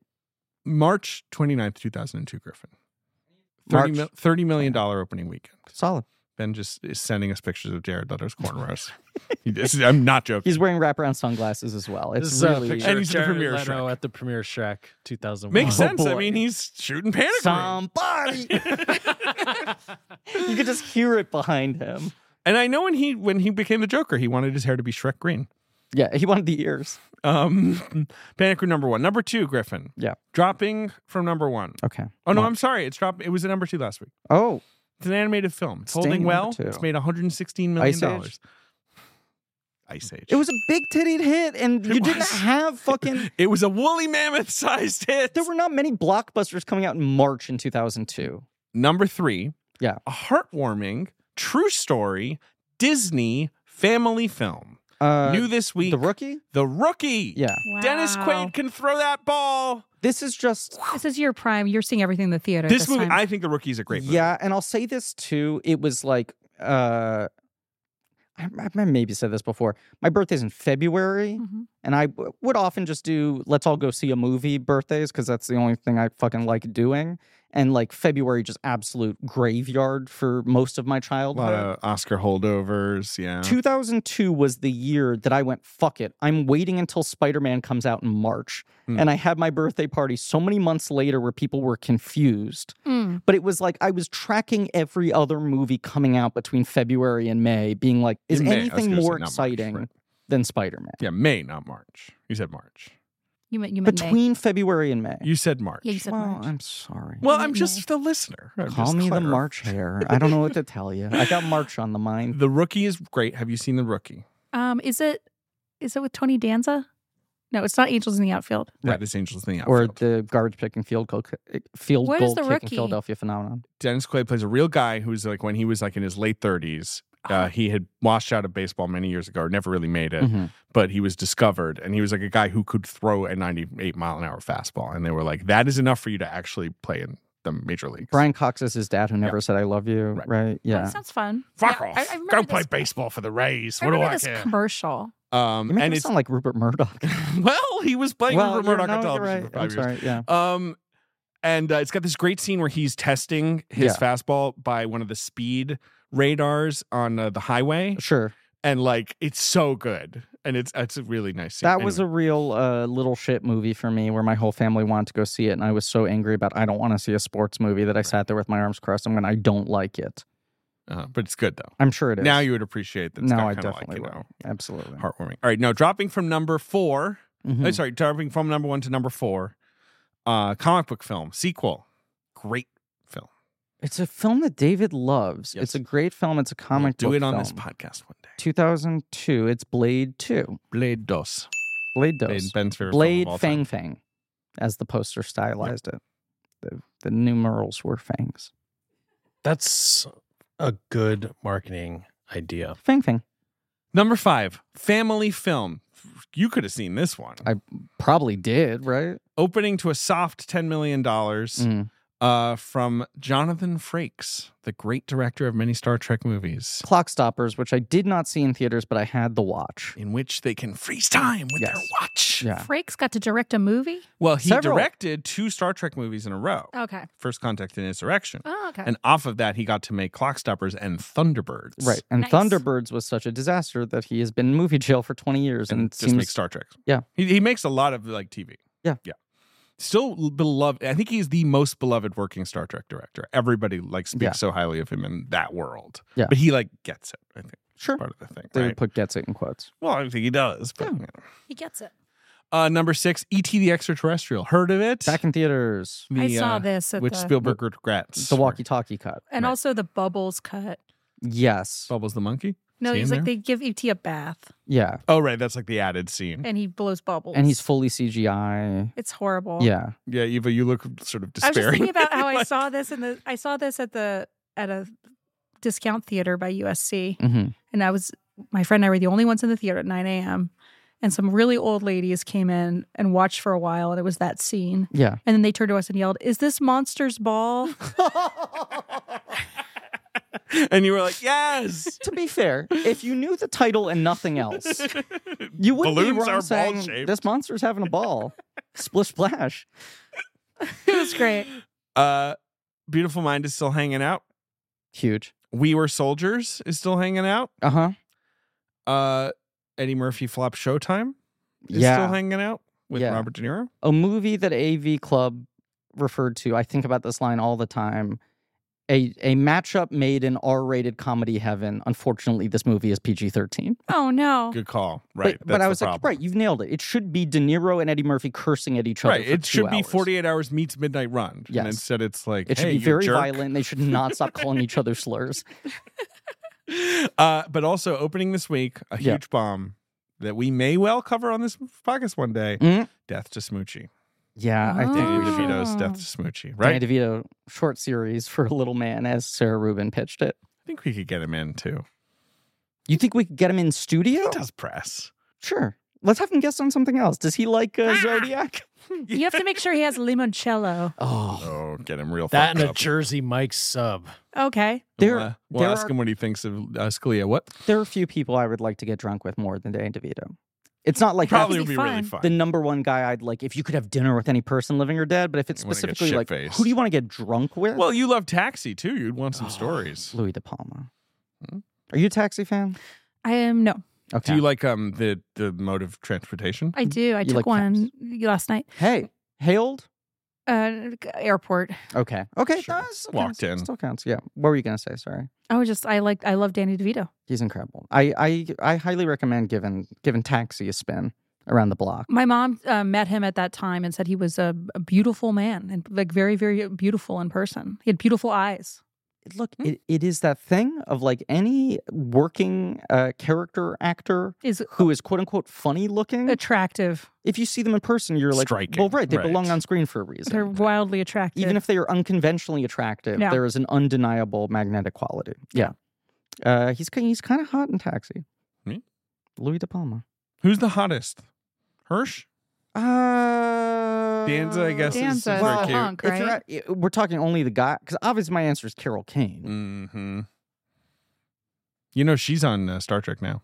Really playing Yeah. what? The- She's the new character on Strange New She's Worlds. playing. She's like the, Locke's the wife. new engineer. from Yeah, Taxi. yes, she's doing a voice. Yeah. She's doing like a weird accent. I Uh, do love the theme from Taxi. It's Ugh. the best. I so walked down the aisle to melancholy. it. Do you really? Yeah. And you're not a Taxi fan? Well, it's just a good. It's a, it's a Bob James song, Angela. Yes. It's just a great song. Do you know the story behind that? No. Wait, we got to stop the podcast. He wrote a Yeah, theme song that we was do. more upbeat. and then in episode two, there was a sad scene, and they added, asked him to write an instrumental track for that. And that became it. And he was This like, Fincher that's the series is fucking gonna be theme so song." long. Oh, Yeah, it is, baby. Much like Fincher movie, it's all the special features. Mm-hmm. Yeah. Sorry, Ben- guys. Ben is so heavy lidded. Not your fault. Ben Ben took a big swing on a bit. And it didn't work. I like the bit. But now it's in bit heaven, Ben. Like we'll talk about it all the time. We will talk It's about it one all the of Our, our most famous flop bits. I think you can cut it down, but I think you have to leave the remnants in because it's now like it matches the aborted footage from Panic Room. It matches the stop and start. It's like the- Production of it's the the movie. Nicole Kidman Yes, scenes it's the sweater Right, scenes. Right. Yeah. Yeah. and the Um, sweater scenes. Yeah, we'll keep it all in. It's gonna be great. People Yeah. are gonna love it. They're gonna love it. Uh, let's do the credits. Eva, anything you want to plug? Um, um, I'm on strike right now. Uh, the Entertainment Community Fund is uh, giving money to people who g- got put out of work by the Writers Gu- Guild strike, uh, the crew members, not Writers Guild. Um, so please donate there if you want to help out uh, the strike. Incredible plug. Yep. David, anything you want to plug? Uh, I have to go pick up my mom. Going to see Sweeney Todd tonight. I, So uh, you're going not- tomorrow. Standing mean, in solidarity with the Writers Guild, it sounds I've like. already seen it. Not Yeah. to brag. can't but Now I'm wait. taking my wife. Um, Who do you see it with the first time? Joey. Your brother. See, Joey gets the free tickets. Yeah. So sometimes he'll be like, "You want a ticket to Sweeney Todd?" And I'm like, "That's going to be the best seat in the house because he gets the press." But does he tickets. say it like that? Huh? Does he say it like that? Do you want to go? Do you want to go see Sweeney Todd? Or he says No. attend the tail of Sweeney. Todd. Sweeney. Sweeney. Right. Sweeney. Uh, he just he just calls me up and I'm like, "Hey Joey, what's up?" Sweeney. Sweeney. Yeah. Come on, you bleeders. Eva, thank you for being here. It Thank you was guys so much for having me. It was- So exciting and convenient that we like threw you a text and we're like, any chance you have any plans to be in New York City? And it was like, And yes. here you In are. five days. We've met. yay! Yay. No, I'm so delighted. Okay, good. You're the best. You're the best. Hey, watch You're the Worst on Hulu. No, that's true. Thank you all for listening. Please remember to rate, review, and subscribe. Thank you to Marie Barty for our social media and helping to produce the show. Thank you to JJ Birch for our research. Wait, what school did he graduate from? He never brings this up. you, Madison. AJ McKeon, Alex Barron for our editing, Lee Montgomery, the Great American Novel for our theme song, Joe Bowen and Pat Reynolds for our artwork. You can go to blankcheckpod.com for some real nerdy shit, including links to our Patreon Blank Check special features where we do commentaries on film series like the Bond movies. We're doing the Brosnan Bonds right now, and we'll have done a Fincher music video episode recently. David is Or it's coming actively texting. He's closed the laptop, which is rare, but something very interesting is happening on his the phone. weekend just got added to the academy. I don't know how you feel about that. Anyone else? Uh, David Zaslav. I mean, they're really bringing all the. They big guys. added Zaz. He's the fucking head of Warner Brothers. I fucking hate that. what do you want from? I- th- Not that. I Zaslav. want anything but that. I want him kicked He's out. about to get fired, and then he'll just be a weird Maybe guy. then and they'll he kick can- him out. What if they kick you out? You got fired. Boink. Yeah. They added the weekend. yeah. Why What are not? these fucking picks. They're out. Of, they're out of ideas. They added guys. Che Diaz. It's just the HBO Max lineup. JDS. And just like that. Uh look, this episode's dropping uh we're about to do a uh Fincher music videos episode. on Okay, Patreon. so then it's happening coming soon. Tune in next week for Zodiac. Mm-hmm. And as always, Eva's phone case is David Zaslav. it genuinely is.